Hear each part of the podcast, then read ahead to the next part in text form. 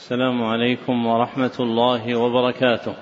الحمد لله الذي رضي لنا الإسلام دينا وبعث إلينا محمدا رسولا صادقا أمينا نحمده حق الحمد ونسأله التوفيق للرشد ونصلي ونسلم على سيد المرسلين وإمام المتقين وخاتم النبيين وعلى آله وصحابته الأخيار المنتجبين وتابعيهم بالإحسان إلى يوم الدين أما بعد فحدثنا الحسن بن عبد الهادي الحسني وهو أول حديث سمعته منه.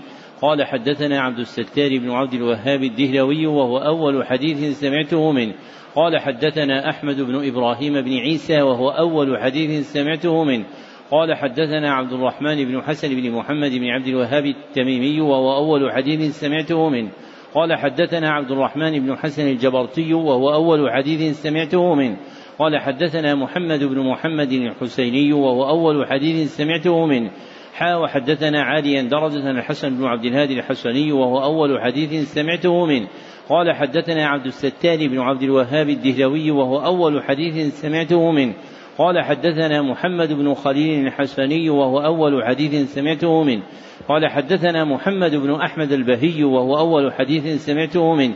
قال حدثنا محمد بن محمد الحسيني وهو أول حديث سمعته منه. قال حدثنا داود بن سليمان الخربتاوي وهو أول حديث سمعته منه. قال حدثنا محمد الفيومي المصري وهو أول حديث سمعته منه. قال حدثنا يوسف بن عبد الله الأرميوني وهو أول حديث سمعته منه. قال حدثنا عبد الرحمن بن أبي بكر السيوطي وهو أول حديث سمعته منه. قال حدثنا عبد الرحمن بن علي بن عمر بن علي بن الملقن وهو أول حديث سمعته منه. قال حدثنا جدي عمر بن علي بن الملقن وهو أول حديث سمعته منه. قال حدثنا محمد بن محمد الميدومي وهو أول حديث سمعته منه. قال حدثنا عبد اللطيف بن عبد المنعم الحراني وهو أول حديث سمعته منه. قال حدثنا عبد الرحمن بن علي بن الجوزي وهو أول حديث سمعته منه. قال حدثني إسماعيل بن أبي صالح النيسابوري وهو أول حديث سمعته منه. قال حدثنا أبي أحمد بن عبد الملك النيسابوري وهو أول حديث سمعته منه. قال حدثنا محمد بن محمد الزيادي وهو أول حديث سمعته منه. قال حدثنا أحمد بن محمد البزاز وهو أول حديث سمعته منه. قال حدثنا عبد الرحمن بن بشر بن الحكم وهو أول حديث سمعته منه. قال حدثنا سفيان بن عيينة وهو أول حديث سمعته منه. عن عمرو بن دينار عن أبي قابوس مولى عبد الله بن عمرو عن عبد الله بن عمرو بن العاص رضي الله عنهما أنه قال قال رسول الله صلى الله عليه وسلم الراحمون يرحمهم الرحمن. ارحموا من في الأرض يرحمكم من في السماء. وبعد فهذا المجلس السابع عشر في قراءة الكتاب السابع من برنامج قراءة كتب الحديث بالسرد المجود بسنته السابعة أربعين وأربعمائة وألف. وهو كتاب الجامع المسند الصحيح المختصر من أمور رسول الله صلى الله عليه وسلم وسننه وأيامه. المعروف شهرة بصحيح البخاري للحافظ أبي عبد الله محمد بن إسماعيل بن إبراهيم البخاري رحمه الله المتوفى سنة ست وخمسين ومائتين وقد انتهت بنا قراءته إلى قوله رحمه الله باب غزوة أحد. الحمد لله رب العالمين وصلى الله وسلم على نبينا محمد وعلى آله وصحبه أجمعين. اللهم اغفر لشيخنا ولوالديه ولمشايخه والمسلمين أجمعين. أخبركم حفظكم الله عبد العزيز بن فتح محمد اللاهوري المعروف بعزيز الزبيدي قراءة عليه قال أخبرنا أحمد الله بن أمير الله الدهلوي وعبد التواب بن قمر الدين الملتاني قال أخبرنا نذير حسين بن جواد علي الدهلوي. قال أخبرنا محمد بن إسحاق بن محمد افضل الدهلوي. قال أخبرنا عبد العزيز بن أحمد الدهلوي. قال أخبرنا محمد أمين الكشميري. قال أخبرنا أحمد بن عبد الرحيم الدهلوي. قال أخبرنا أبو طاهر بن إبراهيم الكراني قال أخبرنا حسن بن علي العجيمي. قال أخبرنا عيسى بن محمد الثعلبي. قال أخبرنا سلطان بن أحمد المزاحي. قال أخبرنا أحمد بن خليل السبكي قال أخبرنا محمد بن أحمد الغيطي قال أخبرنا زكريا بن محمد الأنصاري قال أخبرنا إبراهيم بن صدقة الصالحي قال أخبرنا إبراهيم بن أحمد التنوخي قال أخبرنا أحمد بن أبي طالب الحجار قال أخبرنا حسين بن مبارك الزبيدي قال أخبرنا عبد الأول بن عيسى السجزي قال أخبرنا عبد الرحمن بن محمد الداودي قال أخبرنا عبد الله بن أحمد السرخسي قال أخبرنا محمد بن يوسف الفربري قال أخبرنا محمد بن إسماعيل الجعفي مولاه البخاري رحمه الله أنه قال في صحيحه باب غزوة أحد وقول الله تعالى وإذ غدوت من أهلك تبوئ المؤمنين مقاعد للقتال والله سميع عليم. وقوله جل ذكره ولا تهنوا ولا تحزنوا وأنتم الأعلون إن كنتم مؤمنين. إن يمسسكم قرح فقد مس قوم قرح مثله وتلك الأيام نداولها بين الناس وليعلم الله الذين آمنوا ويتخذ منكم شهداء والله لا يحب الظالمين. وليمحص الله الذين آمنوا ويمحق الكافرين.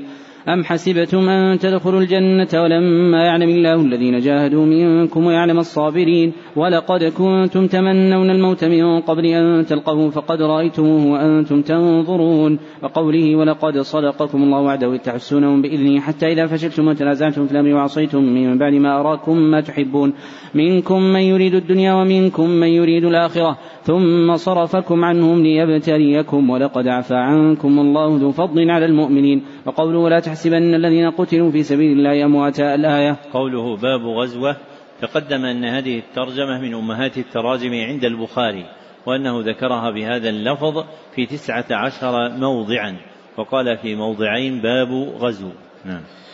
أحسن الله إليكم. قال حدثنا إبراهيم بن موسى قال أخبر عبد الوهاب قال حدثنا خالد عن كلمة عن عباس رضي الله عنهما قال قال النبي صلى الله عليه وسلم يوم أحد هذا جبريل آخذ برأس فرسه عليه أداة الحرب.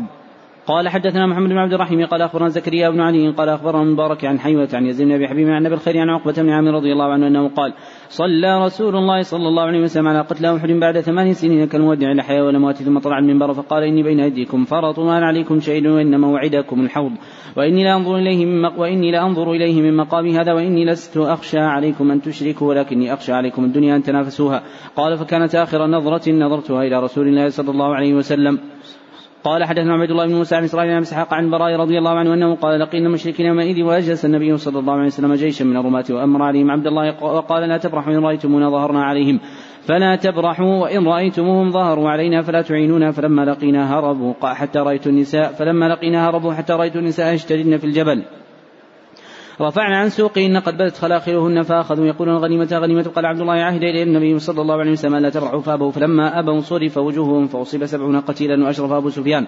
فقال في القوم محمد فقال لا تجيبوهم. فقال في القوم ابن أبي قحافة فقال لا تجيبوهم. فقال في القوم ابن الخطاب فقال إن هؤلاء قتلوا فلو كانوا أحياء لاجابوا فلم يملك عمر رضي الله عنه نفسه وقال كذبت يا عدو الله أبقى الله عليك ما يخزيك. قال أبو سفيان أعلو هبل. فقال النبي صلى الله عليه وسلم اجيبوه. قالوا ما نقول؟ قالوا قولوا الله أعلى وجل. قال أبو سفيان العزى ولا عزى لكم. قال النبي صلى الله عليه وسلم اجيبوهم قالوا ما نقول؟ قال قول الله مولانا ولا مولى لكم. قال أبو سفيان يوم بيوم يوم بيوم بدر والحرب سجال وتجدون مثلة لم آمر بها ولم تسؤني. قوله عن أبي إسحاق تقدم أن هذه الكنية عندهم عند الإطلاق هي لأبي إسحاق السبيعي واسمه عمرو بن عبد الله. وقوله في الإسناد المتقدم عن أبي الخير تقدم أنه ليس في رواتهم من يكنى أبا الخير سوى راو واحد وهو مرثد بن عبد الله اليزني أبو الخير المصري. نعم. أحسن الله إليكم. قال أخبرني عبد الله بن محمد قال حدثنا سفيان عن عمرو عن جابر رضي الله عنه قال اصطبح الخمر يوم أحد ناس ثم قتلوا شهداء. قال حدثنا عبدان قال حدثنا عبد الله قال أخبرنا شعبة عن سعد بن إبراهيم عن أبي إبراهيم ان عبد الرحمن بن عوف رضي الله عنه اتي بطعام وكان صائما فقال قتل مصعب بن عمير وهو خير مني كفن في بردة غطي رأسه بدت رجاه وغطي رجاه بدا رأسه وأراه قال وقتل حمزة وهو خير مني ثم بسط لنا من الدنيا ما بسط أو قال أعطينا من الدنيا ما أعطينا وقد خشينا أن تكون حسناتنا عجلت لنا ثم جعل يبكي حتى ترك الطعام. قوله حدثنا عبدان تقدم أن هذا لقب لراو واحد من رواتهم يذكر به واسمه عبد الله بن عثمان بن جبلة المروزي. نعم. أحسن الله إليكم. قال حدثنا عبد الله بن محمد قال حدثنا سفيان بن عمرو أنه سمع جابر بن عبد الله رضي الله عنهما قال قال رجل للنبي صلى الله عليه وسلم يوم أحد أرأيت إن قتلت؟ فأين أنا قال في الجنة فألقت امرأتي في يدي ثم قاتل حتى قتل. قال حدثنا أحمد بن يونس قال حدثنا زيد قال حدثنا عمش عن شقيق عن خباب رضي الله عنه قال هاجرنا مع رسول الله صلى الله عليه وسلم نبتغي وجه الله عز وجل فوجب اجمع الله يومنا من مضى وذهب لم يكن من أجل شيء كان منه مصعب بن عمير.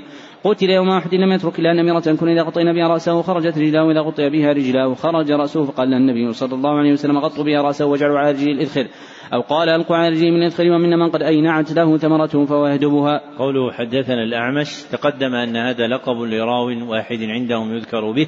واسمه سليمان بن مهران الكاهلي.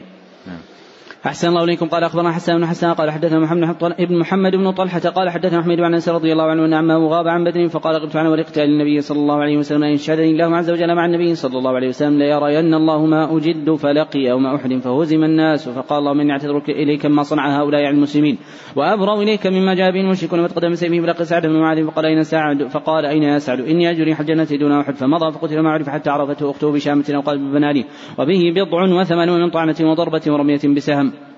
قال حدثنا موسى بن إسماعيل قال حدثنا إبراهيم بن سعيد قال حدثنا ابن شهاب قال أخبرني خارج بن زيد بن ثابت أنه سمع زيد بن ثابت رضي الله عنه يقول فقدت آية من أحزاب حين نسخنا المصحف كنت أسمع رسول الله صلى الله عليه وسلم يقرأ بها فالتمسناها فوجدنا مع خزيمة بن ثابت أنصاري من المؤمنين رجال صدقوا ما عاهدوا الله عليه فمنهم من قضى نحبه ومنهم من ينتظر فألحقناها في سورتها في المصحف. قوله حدثنا ابن شهاب تقدم أن هذه الكنية عندهم عند الإطلاق هي لابن شهاب الزهري واسمه محمد بن مسلم. نعم.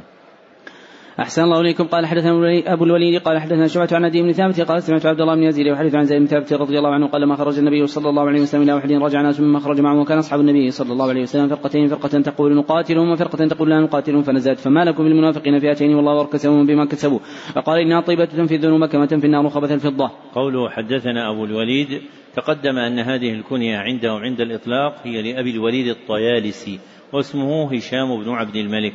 نعم. أحسن الله إليكم. قال رحمه الله تعالى باب إذ هم الطائفتان منكم أن تفشلا والله وليهما وعلى الله فتوكل المؤمنون. قوله باب إذ همت تقدم أن المصنف رحمه الله ذكر في مئتين وأربعة وثلاثين موضعا ترجمة الباب بآية فيقول باب ثم يذكر آية. ووقع عنده في مئة وأربعة وأربعين موضعا قوله باب قول الله تعالى. ووقع عنده في مئة وواحد وسبعين موضعا قوله باب قوله تعالى. نعم.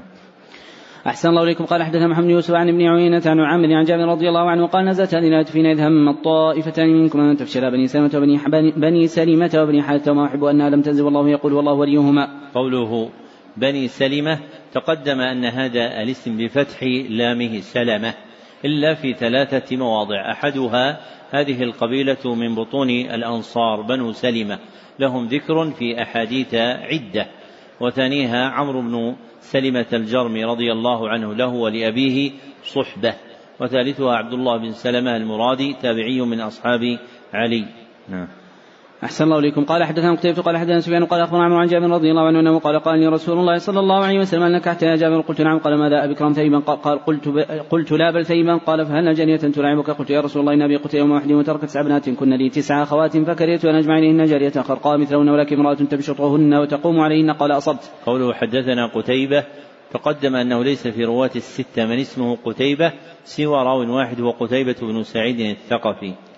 أحسن الله إليكم. قال حدثني أحمد بن أبي سرج قال أخبرنا عبد الله بن موسى قال حدثنا شيبان عن فراس عن شعبي قال حدثني جابر بن عبد الله رضي الله عنه أن أباه استشهد يوم أحد وترك عليه دين وترك ست بنات فلما حضر جزاز النخل قال أتيت رسول الله صلى الله عليه وسلم وقلت قد علمت أن والدي قد استشهد يوم أحد وترك دينا كثيرا وإني أحب أن يراك الغرماء فقال ذهب فبيد كل تبني على ناحية وعدت ثم دعوته فلم نظروا إليه كأنهم أغروا بتلك الساعة فلما رأى ما يصنعون طاف حول أعظم بيدان ثلاث مرات ثم جلس عليه ثم قال ادعوا لك أصحابك.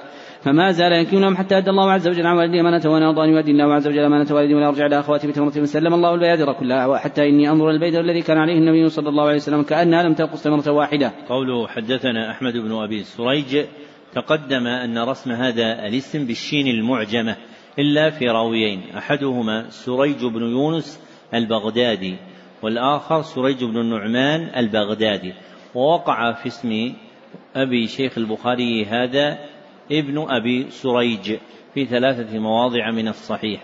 نعم. أحسن الله إليكم. قال حدثنا عبد العزيز بن عبد الله قال حدثنا إبراهيم بن عن أبي عن جدي عن سعد بن أبي وقاص رضي الله عنه قال رأيت رسول الله صلى الله عليه وسلم مع أحد ومع رجلان يقاتلان عنه عليه في عليهما ثياب بيض كأشد القتال ما رأيت ما قبل ولا بعد. قال حدثني عبد الله بن محمد قال حدثني مروان بن معاوية قال حدثنا هاشم بن هاشم السعدي وقال سمعت سعيد بن المسيب يقول سمعت سعد بن أبي وقاص رضي الله عنه يقول نثل للنبي صلى الله عليه وسلم كنت يوم احد فقال ارمي فداك أبي وأمي. قال حدثنا مسدد قال حدثنا يحيى عن يحيى بن سعيد قال سمعت سعيد بن المسيب قال سمعت سعيد رضي الله عنه يقول جمع لي النبي صلى الله عليه وسلم أبويه يوم أحد. قال حدثنا قتيبة قال حدثنا يثوى عن يحيى عن ابن المسيب أنه قال قال سعد بن أبي وقاص رضي الله عنه قد جمع لي رسول الله صلى الله عليه وسلم يوم أحد ابويه كليهما يريد حين قال فداك أبي وأمي ويقاتل. قال حدثنا نعيم قال حدثنا مسعر بن سعد عن ابن شداد قال سمعت علي رضي الله عنه يقول ما سمعت النبي صلى الله عليه وسلم يجمع ابويه لأحد غير سعد رضي الله عنه. قال حدثنا يسرة بن صفوان قال حدثنا إبراهيم حدثنا إبراهيم عن أبي عبد الله بن شداد عن علي رضي الله عنه أنه قال ما سمعت النبي صلى الله عليه وسلم جمع أبويه لأحد إلا لسعد بن مالك فإني سمعته يقول يوم أحد يا سعد ارم فداك أبي وأمي. قوله حدثنا يسرة ليس في رواة الستة من اسمه يسرة سوى هذا الراوي شيخ البخاري يسرة بن صفوان ووقع عندهم بسرة وهو صحابي نعم أحسن الله إليكم. قال حدثنا موسى بن إسماعيل عن معتمر عن نبيه قال زعم أبو عثمان أنه لم يقم عن النبي صلى الله عليه وسلم بعض تلك الأيام التي يقاتل فيهن غير طلحة وسعد عن حديث عن حديثهما. قال حدثنا عبد الله بن أبي الأسود قال حدثنا حاتم بن إسماعيل عن محمد بن يوسف قال سمعت سعيد بن يزيد قال صحبت عبد الرحمن بن عوف وطلحة بن عبيد الله والمقدار وسعد رضي الله عنه فما سمعت احدا منهم يحدث عن النبي صلى الله عليه وسلم إلا ان إلا أني سمعت طلحة يحدث عن يوم أحد. قال حدثني عبد الله بن ابي قال حدثنا مكي بن إسماعيل عن قيس قال رأيت يد طلحه شلا وقى بها النبي صلى الله عليه وسلم يوم أحد.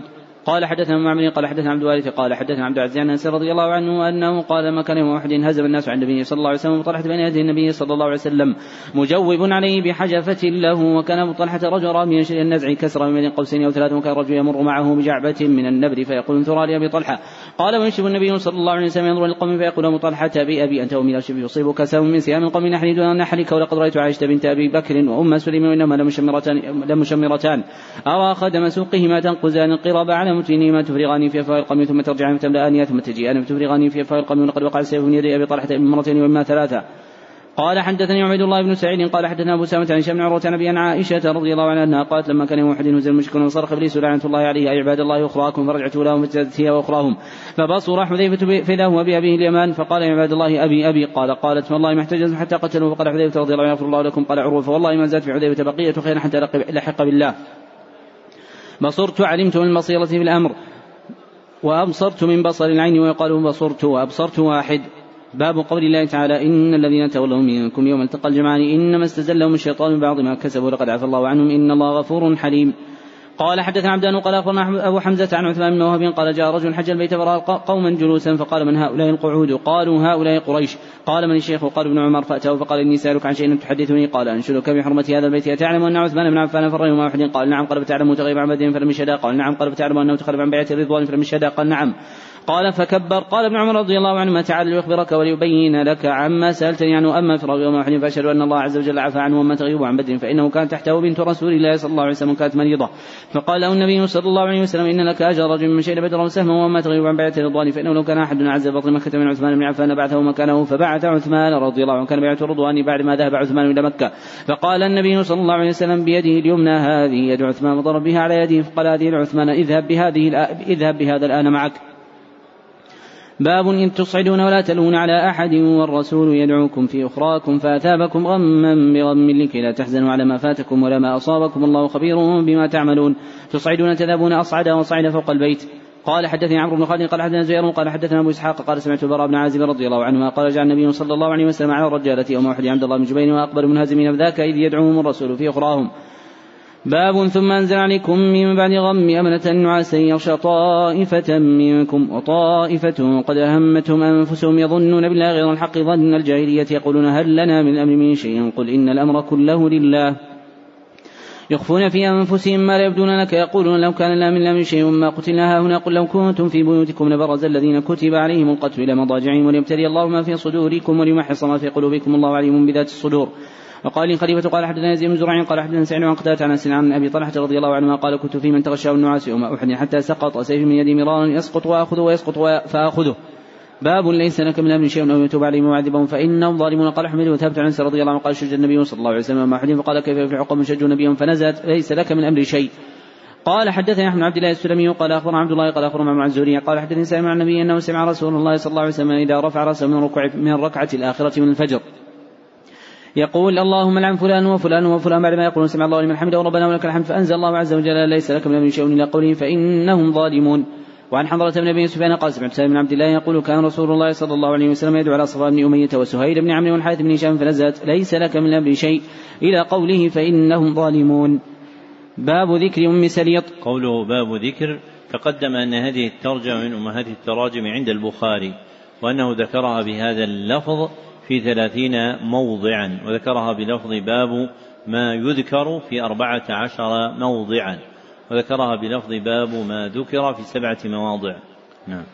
أحسن الله إليكم. قال حدثني أحمد بن قال حدثني عن موسى بن شاب قال وقال ثابت بن مالك نعم الخطاب رضي الله عنه قسم رطب النساء من نساء أهل المدينة وبقي منها مرق جيد. فقال بعض من عنده يا أمير المؤمنين أعطي هذا بنت رسول الله صلى الله عليه وسلم التي عندك يريدون أمك أم كلثوم بنت علي. فقال عمر أم سليط أحق به وأم سليط من نساء الأنصار ممن بايع رسول الله صلى الله عليه وسلم. قال عمر فإنها كانت تزفر لنا القرب يوم أحد. باب قتل حمزة رضي الله عنه. قوله باب قتل تقدم أن هذه الترجمة من أمهات التراجم عند البخاري وأنه ذكرها في ثلاثة عشر موضعا. نعم. أحسن الله إليكم. قال حدثنا أبو جعفر محمد بن عبد الله قال حدثنا حجاج بن المثنى قال حدثنا عبد العزيز بن عبد الله بن أبي سلمة عن عبد الله بن فضل عن سليمان بن يسار عن جعفر بن عمرو بن أمية الضمري قال خرجت مع عبيد الله بن عدي بن الخيار فلما قدم حمص قال لي عبيد الله هل لك في وحشي؟ نسأل عن قتل حمزة قلت نعم وكان وحشي يسكن حمص فسألنا عنه فقيل لنا هو ذاك في ظل قصري. كأنه حميت قال وجينا حتى وقفنا ابن ياسين فسلمنا فرد السلام قال وعبيد الله معتجر بعمامته ما يرى وحشي لا عينيه ورجليه فقال عبيد الله يا وحشي وتعرفني قال فنظر ثم قال لا والله إلا أني أعلم أن عدي بن الخيار زوج امرأة يقال لها أم قتال متوى بالعيص ولدت له غلام مكة وكنت أسترضع له فحملت ذلك الغلام مع أمي فناولتها إياه فلكأني نظرت إلى قدميك. قال فكشف عبد الله عن وجهه ثم قال تخبرنا بقتل حمزة؟ قال نعم إن حمزة قتلت عيمة بن عدي بن الخيار ببدر فقال لي مولاي جبير المطعم إن قتلت حمزة بعمي فأنت حر. قال فلما أن خرج الناس مع عينين وعينين جبل بحيار أحد بينه وبينه واد. خرجت مع الناس القتال فلما اصطفوا القتال خرج سباع فقال هل من هل من مبارز؟ قال فخرج إليه حمص مع عبد المطلب فقال يا سباع. يا ابن أم أنمار مقطعة البطون أتحاد الله ورسوله صلى الله عليه وسلم؟ قال ثم شد عليه فكان كأمس الذاهب. قال قال وكنت لحمزة تحت صخرة قال وكمنت لحمزة تحت صخرة فلما دنا مني رميته بحربة فأضاعه في ثنته حتى خرجت من بين, من بين وركيه. قال فكان ذلك العهد به. فلما رجع الناس ورجعت معهم فقبت مكة حتى فشى فيها الإسلام ثم خرجت إلى الطائف فرسول إلى رسول الله صلى الله عليه وسلم رسولا فقيل لي, إنه لا يهيج الرسل. قال فخرجت معهم حتى قدمت على رسول الله صلى الله عليه وسلم فلما رآني قال أنت وحشي؟ قلت نعم. قال أنت قتلت حمزة. قلت قد كان من أمر ما بلغك. قال فهل تستطيع أن تغيب وجهك عني؟ قال فخرجت فلما قبض رسول الله صلى الله عليه وسلم فخرج مسيلمة كذاب قلت لأخرجن إلى مسيلمة إلى مسيلمة لعلي أقتله فأكافئ به حمزة. قال فخرجت مع الناس فكان من أمري ما كان فقال فإذا رجل قائم في ثلمة جدار كأنه جمل اورق أورق ثائر الرأس قال فرميت بحربتي فاضعها بين ثدييه حتى خرجت من بين كتفيه قال واتى الي رجل من أنصار فضرب بالسيف على هامته. قال قال عبد الله بن فضل بن سليمان بن انه سمع عبد الله بن عمر رضي الله عنه ما يقول فقال جارية على ظهر بيت وأمير المؤمنين قتله العبد الأسود. قوله حدثنا حجين ليس في رواة الستة من اسمه حجين سوى هذا الراوي وهو حجين بن المثنى اليمامي. نعم. أحسن الله إليكم. قال رحمه الله تعالى باب ما أصاب النبي صلى الله عليه وسلم من الجراح يوم أحد. قال حدثنا إسحاق النصر قال حدثنا عبد الرزاق عن معمر عن همام إنه سمع أبا هريرة رضي الله عنه قال قال رسول الله صلى الله عليه وسلم اشتد غضب الله على قوم فعلوا بنبيه صلى الله عليه وسلم شيئا رباعيته اشتد غضب الله على رجل يقتله رسول الله صلى الله عليه وسلم في سبيل الله عز وجل. قال حدثني مخلد بن مالك قال حدثنا يحيى بن سعيد الأموي قال حدثنا جريج عن عمرو بن دينار عن كلمة عن عباس رضي الله عنهما قال اشتد غضب الله على من قتله النبي صلى الله عليه وسلم في سبيل الله. اشتد غضب الله على قوم دما وجه النبي الله صلى الله عليه وسلم. باب قال حدثنا قتيبة بن سعيد قال حدثنا يعقوب عن أبي حازم أنه سمع سهل بن سعد رضي الله عنه ويسأل عن جرح رسول الله صلى الله عليه وسلم قال ما والله إني لا أعرف من كان يصل جرح رسول الله صلى الله عليه وسلم من كان يسكن الماء مدوي. قال كانت فاطمة عليه السلام رضي الله عنها بنت رسول الله صلى الله عليه وسلم تغسل علي رضي الله عنه يسكب الماء بالمجن فلما رأت فاطمة رضي الله عنها لا يزيد الدم إلا كثرة أخذت قطعة من حصين فحرقتها والصقتها واستمسك الدم وانكسرت رباعيته يومئذ وجرح وجهه وكسرت بيضة على رأسه. قوله باب حدثنا تقدم أن هذه الترجمة من أمهات التراجم عند البخاري وأنه ذكرها في أربعة وأربعين موضعا وقال في ثمانية مواضع باب حدثني وقوله عن أبي حازم تقدم أن هذا الاسم في الكنى يأتي بالحاء المهملة فقط وأما في الأسماء فيأتي بالحاء المهملة والخاء المعجمة. نعم.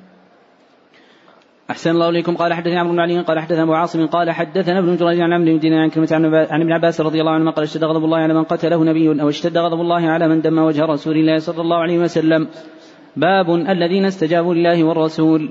قال حدثنا محمد قال حدثنا معاوية عن هشام عن عائشة رضي الله عنها في قوله تعالى الذين استجابوا لله ورسوله من بعد ما أصابهم القرح الذين أحسنوا منهم واتقوا أجر عظيم. قالت يا عروة يا ابن أختي كان أبوك منهم الزبير وأبو بكر لما أصاب رسول الله صلى الله عليه وسلم. ما أصاب يوم أحد وانصرف عنه المشركون خاف ان يرجعوا قال من يذهب في إثرهم؟ فانتدب منهم سبعون رجلا. قال كان فيهم أبو بكر والزبير. باب من قتل من المسلمين. يوم أحد بن حمزة بن عبد المطلب واليمان وأنس بن النضر ومصعب بن عمير. قال حدثني عمرو بن علي قال حدثنا معاذ بن هشام قال حدثني ابي قتادة قال من اعلم حيا من أحياء العرب أكثر شيئا أعز يوم القيامة من الانصار قال حد قال قتادة وحدثنا أنس مالك رضي الله عنه قتل منهم يوم أحد سبعون ويوم بئر معونة سبعون ويوم اليمامة سبعون. قال وكان بئر معونة على عهد رسول الله صلى الله عليه وسلم ويوم اليمامة على عهد أبي بكر ولا ويوم اليمامة على عهد أبي بكر يوم مسلمة الكذاب. قال حدثنا قتيبة بن سعيد قال حدثنا ليث عن شاب عن عبد الرحمن بن كعب مالك عن جابر بن عبد الله رضي الله عنه اخبر أن رسول الله صلى الله عليه وسلم كان يجمع بين الرجلين من قتل احد في ثوب واحد ثم يقول أيهم أكثر اخذا القرآن فاذا يشير له إلى احدهم إلى أحد قدمه قدمه في اللحد. وقال شيء على هؤلاء مقيم أمر بدفنهم بدمائهم ولم يصلي عليهم ولم يغسلوا. وقال ابن العيد عن شعبة عن كثير قال سمعت جابر رضي الله عنه قال لما قتل أبي جعلت أبكي وأكشف الثوب عن وجهي فجعل أصحاب النبي صلى الله عليه وسلم ينهوني والنبي صلى الله عليه وسلم لم ينهى. وقال النبي صلى الله عليه وسلم لا تبكي يوم تبكيه ما زالت ملك تظله بأجنحتها حتى رفع. قال حدثنا محمد بن علاء قال حدثنا مسلمة عن بريد بن عبد الله بن أبي بردة عن جدي أبي بردة عن موسى رضي الله عنه رأى عن النبي صلى الله عليه وسلم قرأت في رؤياي أني هززت سيفا قطع صدره فإذا هو ما وصي من المؤمن يوم أحد ثم هززته أخرى فعاد أحسن ما كان فإذا هو ما جاء به الله عز وجل من فتح واجتماع المؤمنين ورأيت فيها بقرا والله خير فإذا هم المؤمنون يوم أحد. قوله حدثنا أبو أسامة فقدم أن هذه الكنية عندهم عند الإطلاق هي لأبي أسامة الكوفي واسمه حماد بن أسامة. أحسن الله إليكم. قال حدثنا أحمد بن يونس قال حدثنا زيان قال حدثنا أعمش عن شقيق عن خباب رضي الله عنه قال هجرنا مع النبي صلى الله عليه وسلم ونحن نبتغي وجه الله عز وجل فوجب أجر على الله عز وجل فمنا من مضى وذهب ولم يكن من أجل شيء كان منه مصعب بن عمير قتل يوم واحد فلم يترك إلا نمرة كن إذا غطينا بها رأسه وخرجت رجلاه وإذا غطي بها رجليه خرج رأسه فقال النبي صلى الله عليه وسلم غطوا بها رأسه واجعلوا على رجليه الإدخل أو قال القوا على رجليه من الإدخل ومن من له ثمرة فهو يهدبها. باب أحد يحبنا. بياض. قال عباس بن سالم عن أبي حميد عن النبي صلى الله عليه وسلم قال حدثني نصر بن علي قال أخبرني أبي عن قرة بن خالد عن قتلت أنه قال سمعت أنس رضي الله عنه النبي صلى الله عليه وسلم قال هذا جبل يحبنا ونحبه. قال حدثنا عبد الله بن يوسف قال أخبرنا مالك عن عمرو مولى المطلب عن أنس مالك رضي الله عنه أن رسول الله صلى الله عليه وسلم طلع له وحده وقال هذا جبل يحبنا ونحبه اللهم إن إبراهيم حرمك واني حرمت ما بين لابتيها. قال حدثني عمرو بن خالد قال حدثنا عن يزيد بن ابي حبيب عن أبي الخير عن قتل رضي الله عنه النبي صلى الله عليه وسلم خرج من صلى على أهله وحد صلاة عميته ثم صلى من فقال إني فرط لكم أنا شيء عليكم وإني لأنظر إلى حوض الاوان وإني لأنظر إلى حوض الآن. وإني أعطيت مفاتيح خزائن الأرض وقال مفاتيح الأرض وإني والله ما أخاف عليكم شكوا بعدي ولكني أخاف عليكم أن تنافسوا فيها. باب غزوة الرجيع واليعني وذكوان وبئر معونة وحديث عضل والقارة وعاصم بن ثابت وخبيب وأصحابه. قال ابن إسحاق حدثنا عاصم بن عمر أنها بعد أحد. قال حدثني إبراهيم بن موسى قال أخبرني هشام بن يوسف عن معبد عن زني عن عمرو بن أبي سفيان التقبي عن أبي هريرة رضي الله عنه قال بعث النبي صلى الله عليه وسلم سرية عين وامر عليهم عاصم بن ثابت وجدوا عاصم بن عمر الخطاب فانطلقوا حتى اذا كان من عسفان ومكة.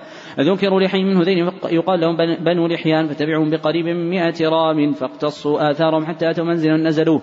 فوجدوا في نوى فوجدوا في نوى تمر تزودوه من المدينة وقالوا هذا تمر يثرب فتبعوا فتبعوا آثارهم حتى لحقوهم. فلم عاصم أصحابه لجوا إلى فتفد وجاء القوم فاحاطوا بهم فقالوا لكم العهد والميثاق نزلتم الينا ألا نقتل منكم رجلا فقال عاصم وما أنا فلأنزل في ذمتك أذن اللهم أخبر عنا نبيك فقاتلهم حتى قاتلوا عاصما في سبعة نفر بالنبل. وبقي خبيب بن زيد ورجل آخر فأعطاهم من عداهم الميثاق ولما أعطاهم من عداهم الميثاق نزلوا إليهم فلما استمكنوا منهم حلوا أوتار قسيهم فربطوهم بها فقال الرجل الثالث الذي معهم هذا والغدر هذا والغدر فابا يصحبهم فجروا وعالجوا على أن يصحبهم فلم يفعل فقتلوه وانطلقوا بخبيب بن زيد حتى باعوه من مكة. فاشترى خبيبا بن الحارث بن عامر بن نوفل وكان خبيب وقتل الحارث يوم بدر فمكث عندهم أسيرا حتى إذا أجمعوا قتله استعار موسى من بعض بنات الحارث استحد, استحد, استحد بها استعار موسى من بعض بنات حياتها استحد بها فأعرته قالت فغفلت عن صبي لي فدرج إليه حتى أتاه فوضع على فخذه فلما رأيته فزعت فزعت عرف ذاك مني وفي يد موسى فقال تخشي أن نقتله. ما كتب على ذاك إن شاء الله وكانت تقول ما رأيت أسيرا خيرا من خبيب لقد رأيت يأكل من قطف عنب يوم مكة يوم ثبرة وإنه لم يتق في الحديد وما كان إلا رزق رزق الله عز وجل فخرج به من الحرم يقتلوه فقال دعوني أصلي ركعتين ثم صرف اليم فقال لولا أن لولا أن تروا أن ما بي جزع من الموت لزدت فكان أول من سن ركعتين عند القتل هو هو.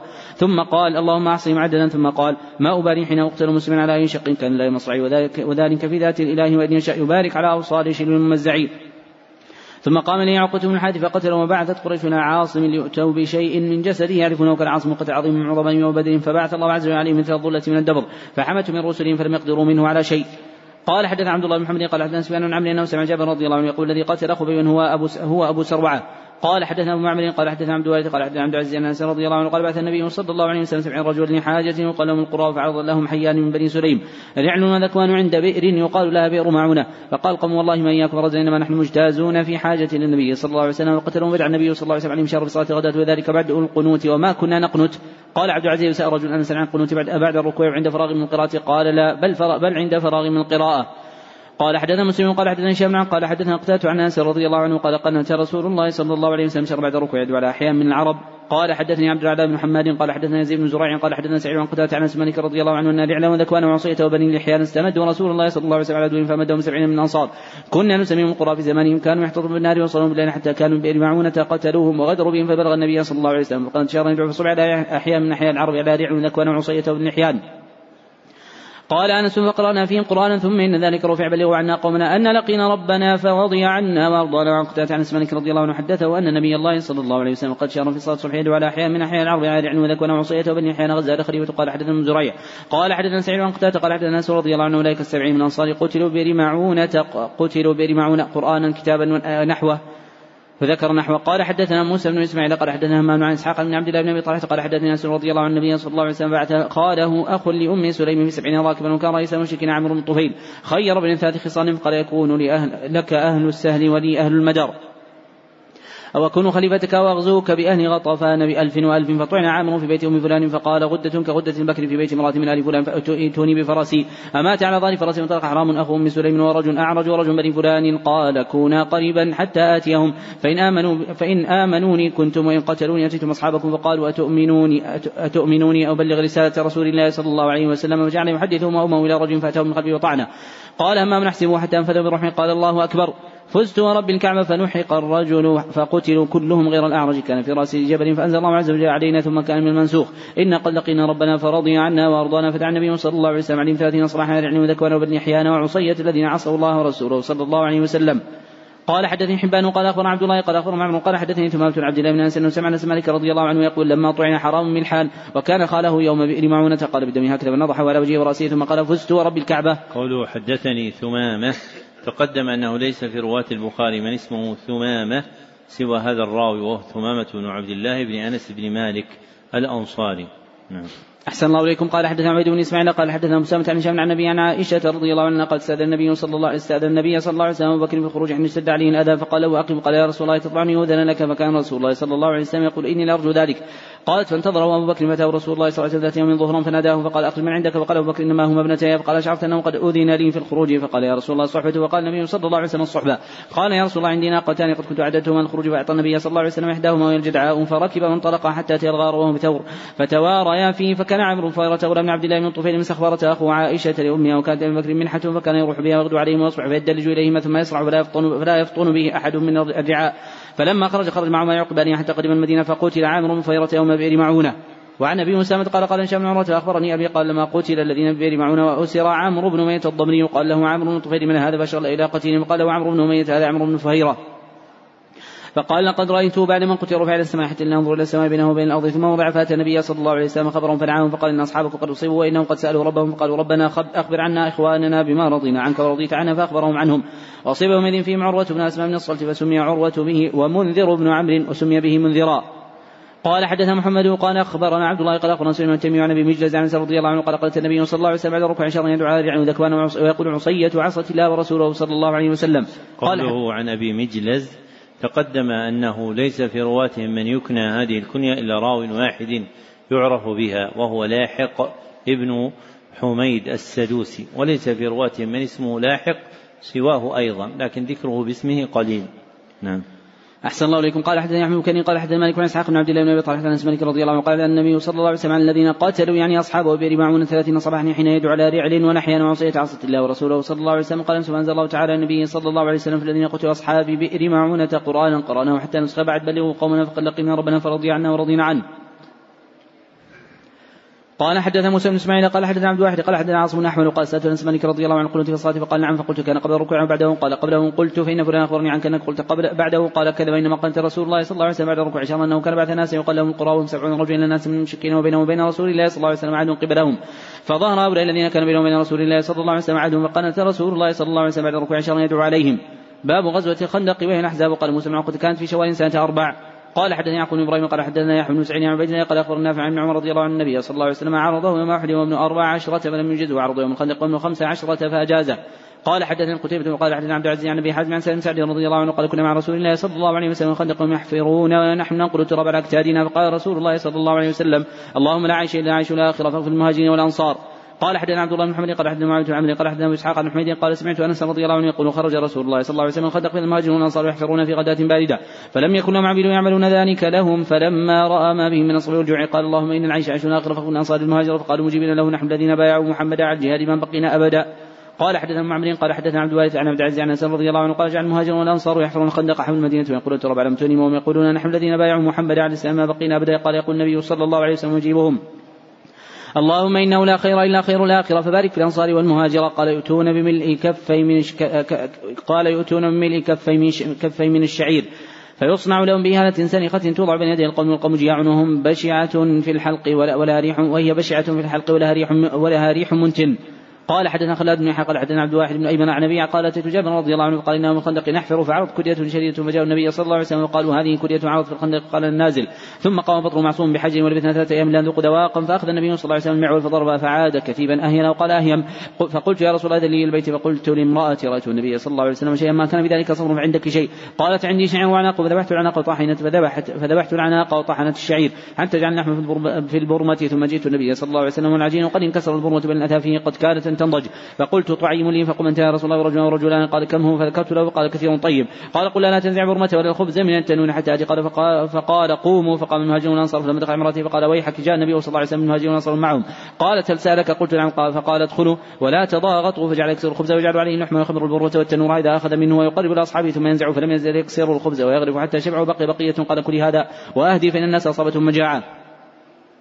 قال حدثني عمرو بن علي قال حدثنا معاصم قال أخبرنا حضرة بن ابي سفيان قال أخبرنا سعيد بن مينا قال سمعت جابر بن عبد الله رضي الله عنه قال ما حفظ الخندق؟ رأيت بالنبي صلى الله عليه وسلم خمصا شديدا وكفأت إلى امرأتي فقلت هل عندك شيء؟ فإني رأيت برسول الله صلى الله عليه وسلم خمصا شديدا فأخرجت إلي جرابا فيه صاع من شعير. ولنا بهيمة داج فذبحتها وطحنت الشعير وطحنت الشعير ففرغت إلى ففرغت إلى فراغي وقطعتها بحرمتها ثم وليت إلى رسول الله صلى الله عليه وسلم وقالت لا تخضعني برسول الله صلى الله عليه وسلم معه فجئته فسارته فقلت يا رسول الله ذبحنا بهيمة لنا وطحنا وطحنا صاعا من شعير كان عندنا وتعالى أنت ونفر معك. فصاح النبي صلى الله عليه وسلم وقال يا أهل الخندق إن جابرا قد صنع سؤرا فحي هلا بكم. فقال رسول الله صلى الله عليه وسلم لا تنزلن برمتكم ولا تخبزن عشي ولا تخبزن عجين ولا تخبزن عجينكم حتى أجي فجئت ورجاء رسول الله صلى الله عليه وسلم يقدم الناس حتى جئت امرأتي فقالت بك وبك. فقلت قد فعلت الذي قلت فأخرجت له عجينا فبصق فيه وبارك ثم عمدنا برمتنا فبصق وبارك ثم قال ادعوا خابزة ولتخبز معي. واقدحي من برمتكم ولا تنزلوها وهم ألف. فأقسم بالله لقد أكلوا حتى تركوا وانحرفوا إن برمتنا تغط كما هي وإن عجينا لا يخبز كما هو. قال حدثني عثمان بن ابي قال حدثنا عبد بن هشام عن أبي عائشة رضي الله عنها في قوله تعالى إذ جاءوكم من فوقكم ومن أسفل منكم وإذ زاغت الأبصار قالت ذاك كان ذاك يوم الخندق. قوله حدثنا عبده تقدم أن هذا الاسم عندهم بسكون الباء إلا في راويين أحدهما بجالة بن عبدة التميمي والآخر عامر بن عبدة البجلي. نعم. أحسن الله إليكم. قال حدثنا مسلم بن إبراهيم قال حدثنا شعبة عن إسحاق البراء رضي الله عنه أنه قال كان النبي صلى الله عليه وسلم يقول تراب يوم الخندق حتى أغبر بطنه أو قال أغبر بطنه يقول والله لولا الله ما اهتدينا ولا تصدقنا ولا صلينا فأنزلا سكينة علينا وثبت الأقدام إن لاقينا إن الأولى قد بغوا علينا إذا أرادوا فتنة إذا أرادوا فتنة أبينا ورفع بها صوته أبينا أبينا. قال حدثنا مسدد قال حدثنا عن سعيد عن شعبة قال حدثنا حكم عن جاني عن عباس رضي الله عن النبي صلى الله عليه وسلم أنه قال انصرت بالصبا واهلكت عاد بالدبور. قال حدثني أحمد بن عثمان قال حدثني شرح بن سلمة قال حدثني إبراهيم بن يوسف قال حدثني أبي عن إسحاق قال سمع البراء رضي الله عنه حدث قال ما كان يوم الأحزاب وخندق رسول الله صلى الله عليه وسلم رايته ينقل من تراب الخندق حتى ورى عني الغبار جلدة بطنه وكان كثير الشعر فسمعته يرتجز بكلمات ابن رواحة وينقل من تراب يقول اللهم لولا انت ما اهتدينا ولا صدقنا ولا صلينا فانزلا سكينة علينا وثبت الأقدام إن لاقينا إن الأولى قد بغوا علينا وإن أرادوا فتنة أبينا. قال ثم يمد صوته بآخرها. قال حدثني عبدة بن عبد الله قال حدثنا عبد الصمد عن عبد الرحمن هو ابن عبد الله بن دينار عن ابي ابن عمر رضي الله عنه قال أول يوم شهدته يوم يوم الخندق. قال حدثني إبراهيم بن موسى قال أخبرني بن عمرو عن زوري عن سامع بن عمر رضي الله عنه قال واخبرني مطوس عن كلمه بن خالد عن ابن عمر رضي الله عنه قال دخلت على حفصة ونسواتها تنطف. قلت قد كان من أمر الناس ما ترين فلم يجع فلم يجعل لي من الأمر شيء فقالت الحق فإنهم ينتظرونك وأخشى أن يكون باحتباسك عنهم فرقة فلم تدعه حتى ذهب فلما تفرق الناس خطب معاوية. قال من كان يريد أن يتكلم في هذا الأمر فليطلع لنا قرنه فلنحن أحق به منه ومن أبيه. قال حبيب بن مسلمة فهل اجبته قال عبد الله فعلت حبوتي وهممت أن أقول أحق بهذا الأمر منك من قاتلك وأباك على الإسلام. خشيت أن أقول كلمه تفرق بين الجمع وتسفك الدم ويحمل عني غير ذلك. وذكرت ما اعد الله عز وجل في الجنان. قال حبيب حفظت وعصمت. قال محمد عبد الرزاق ونوساتها. قال حدثنا ابن قال حدثنا سفيان عن إسحاق عن سليمان بن صورة قال قال النبي صلى الله عليه وسلم من الاحزاب نغزوهم ولا يغزوننا قال حدثني عبد الله بن محمد قال حدثني يحيى بن آدم قال حدثني اسرائيل قال سمعت أبي إسحاق يقول سمعت سليمان بن صورة رضي الله عنه يقول سمعت النبي صلى الله عليه وسلم يقول حين أجل الأحزاب عنه الآن نغزوهم ولا يغزوننا ونحن نسير ولا يغزوننا نحن نسير إليهم قال حدثني إسحاق قال حدثنا روح قال حدثنا هشام عن محمد عن أبي رضي الله عنه عن النبي صلى الله عليه وسلم أنه قال يوم الخندق ملأ الله عليهم بيوتهم وقبورهم نارا كما شغلوا عن صلاة الوسطى حتى غابت الشمس. قال حدثنا مكي بن إبراهيم قال حدثنا هشام عن يحيى بن سلمة عن جابر بن عبد الله رضي الله عنه ان مخطب رضي الله عنه جاء من الخندق بعد ما غربت الشمس جعل يسب كفار قريش وقال يا رسول الله ما كنت أن أصلي حتى كانت الشمس أن تغرب. قال النبي صلى الله عليه وسلم والله ما صليت وما نزلنا مع النبي صلى الله عليه وسلم. وطحن وتوضا للصلاه وتوضأنا لها فصلى العصر بعد ما غربت الشمس ثم صلى بعدها المغرب. قال حدث محمد كثير قال أخبرنا سفيان عن بن المنكدر قال سمعت جابر رضي الله عنه يقول قال رسول الله صلى الله عليه وسلم من الاحزاب من يأتينا بخبر القوم فقال الزبير وأنا ثم قال من يأتينا بخبر القوم فقال الزبير وأنا ثم قال من يأتينا بخبر القوم فقال الزبير وأنا ثم قال إن يكون نبي حواريا وإن حواري الزبير. قال حدثنا قتيبة بن سعيد قال حدثنا عن سعيد بن أبي سعيد عن أبي هريرة رضي الله عنه أن رسول الله صلى الله عليه وسلم كان يقول لا إله إلا الله وحده أعز جنده ونصر عبده وغلب الأحزاب وحده فلا شيء بعده. قال حدثنا محمد قال أخبرنا الفزاري وعبدة عن اسماعيل بن أبي خالد قال سمعت عبد الله بن أبي رضي الله عنه يقول دعا رسول الله صلى الله عليه وسلم عن أحزاب فقال اللهم زين كتابي سريعا عن حساب اهزم الأحزاب. اللهم اهزمهم وزلزلهم. قوله أخبرنا الفزاري تقدم أن هذه النسبة لجماعة من رواتهم وهي عند الإطلاق لمروان بن معاوية الفزاري. نعم. أحسن الله إليكم. قال حدثنا محمد بن مقاتل قال أخبرنا عبد الله قال أخبرنا مسلم بن عن سامي ونافع عن دينار رضي الله عنه أن رسول الله صلى الله عليه وسلم كان قبل من غزو الحج والعمرة يبدأ فيكبر ثلاث مرات ثم يقول لا إله إلا الله وحده لا شريك له الملك الحمد على كل شيء قدير آيبون تائبون عابدون ساجدون ربنا حمد صدق الله وعده ونصر عبده وانزل أحزاب وحده. باب مرجع النبي صلى الله عليه وسلم من أحزابه ومخرجه إلى بني قريظة ومحاصرته إياهم.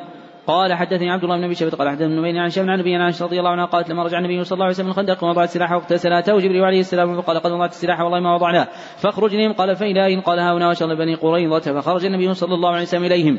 قال حدثنا موسى قال عن بن حازم عن حميد بن هلال عن انس رضي الله عنه أنه قال كأن ينظر الغبار ساطعا في زقاق بني غانم من موكب جبريل حين سار رسول الله صلى الله عليه وسلم إلى بني قريظة.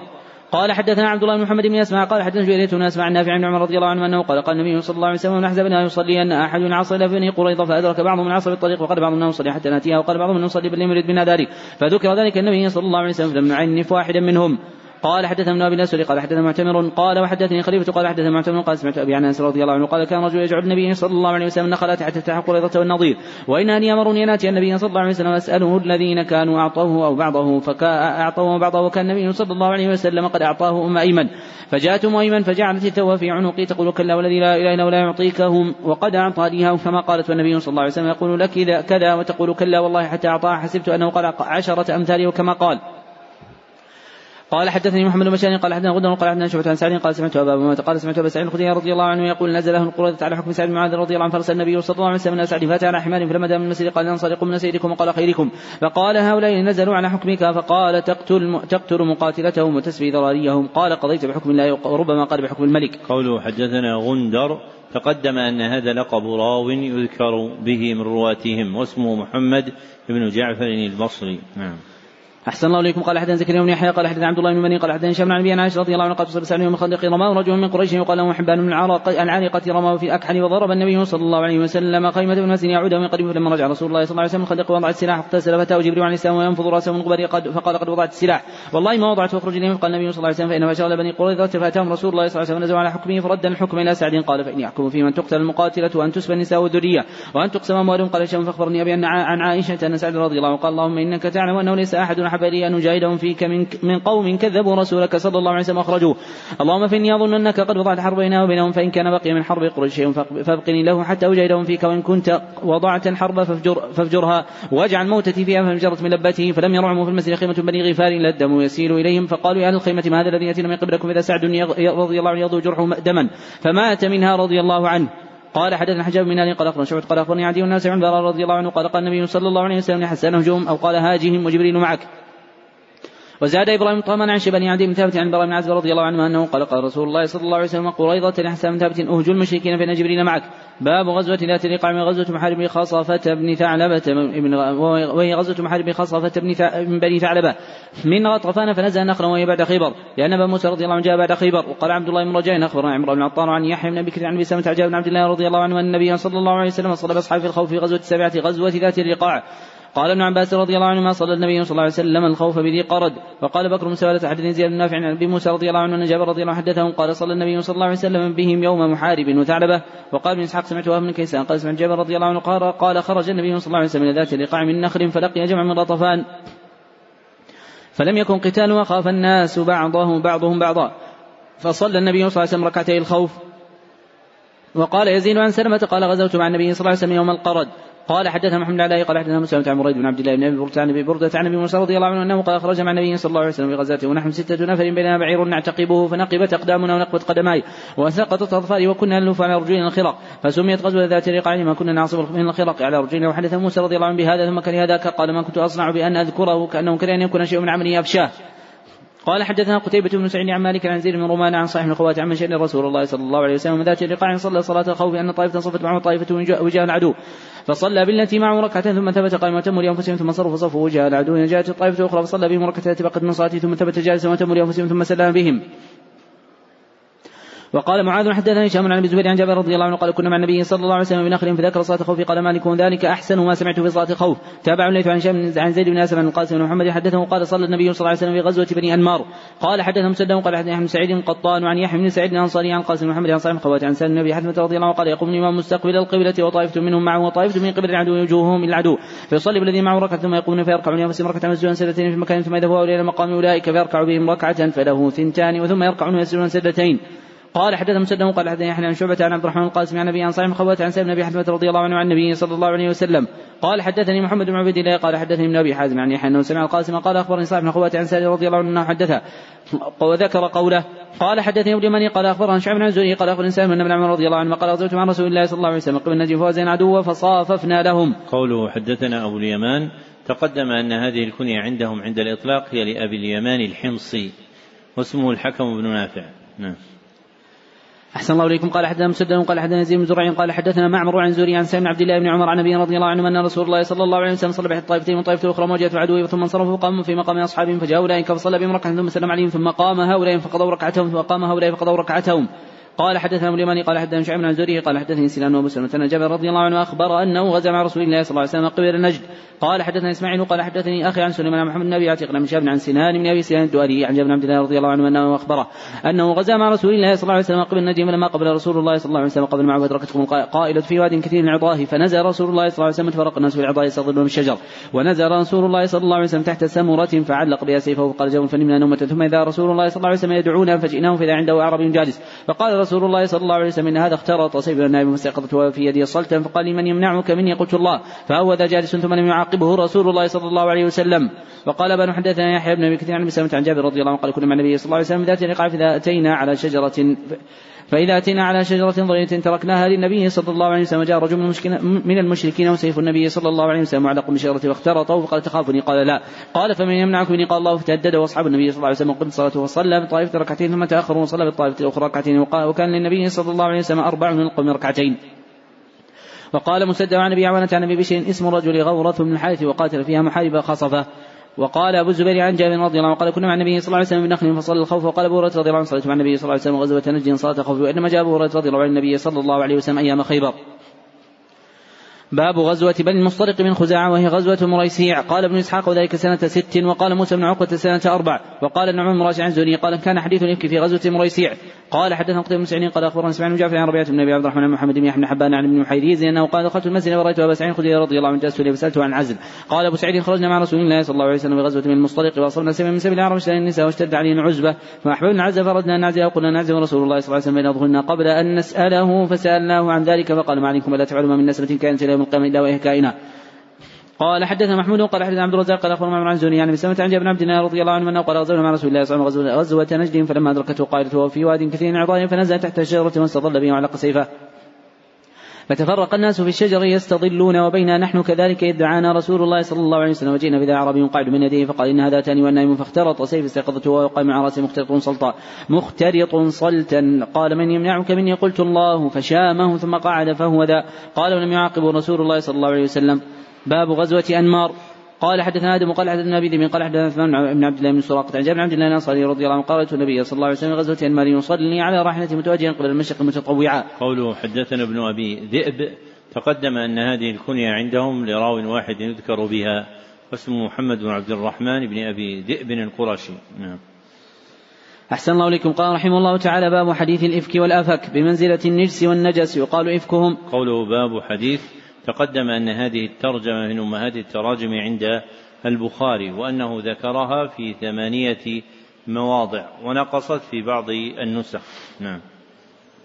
أحسن الله إليكم. قال حدثنا عبد العزيز بن عبد الله قال حدثنا إبراهيم بن سعد عن صالح بن قال حدثنا عروة بن زبير بن سعيد بن مسيب عن قبة بن قاسم عبد الله بن عبد الله بن عتبة بن مسعود عن عائشة رضي الله عنها زوج النبي صلى الله عليه وسلم حين قال الإفك ما قالوا وكلهم حدثني طائفة من حديثها وبعضهم كان على حديثها من بعض وأثبت له اختصاصا وقد وعيت عن كل رجل منهم الحديث الذي حدثني عن عائشة رضي الله عنها وبعض حديثه مصدق بعضهم إن كان بعضهم أوعى له من بعض قالوا. قالت عائشة رضي الله عنها كان رسول الله صلى الله عليه وسلم إذا أقرب من أزواجه فأيهن خرج سام وخرج بها رسول الله صلى الله عليه وسلم معه.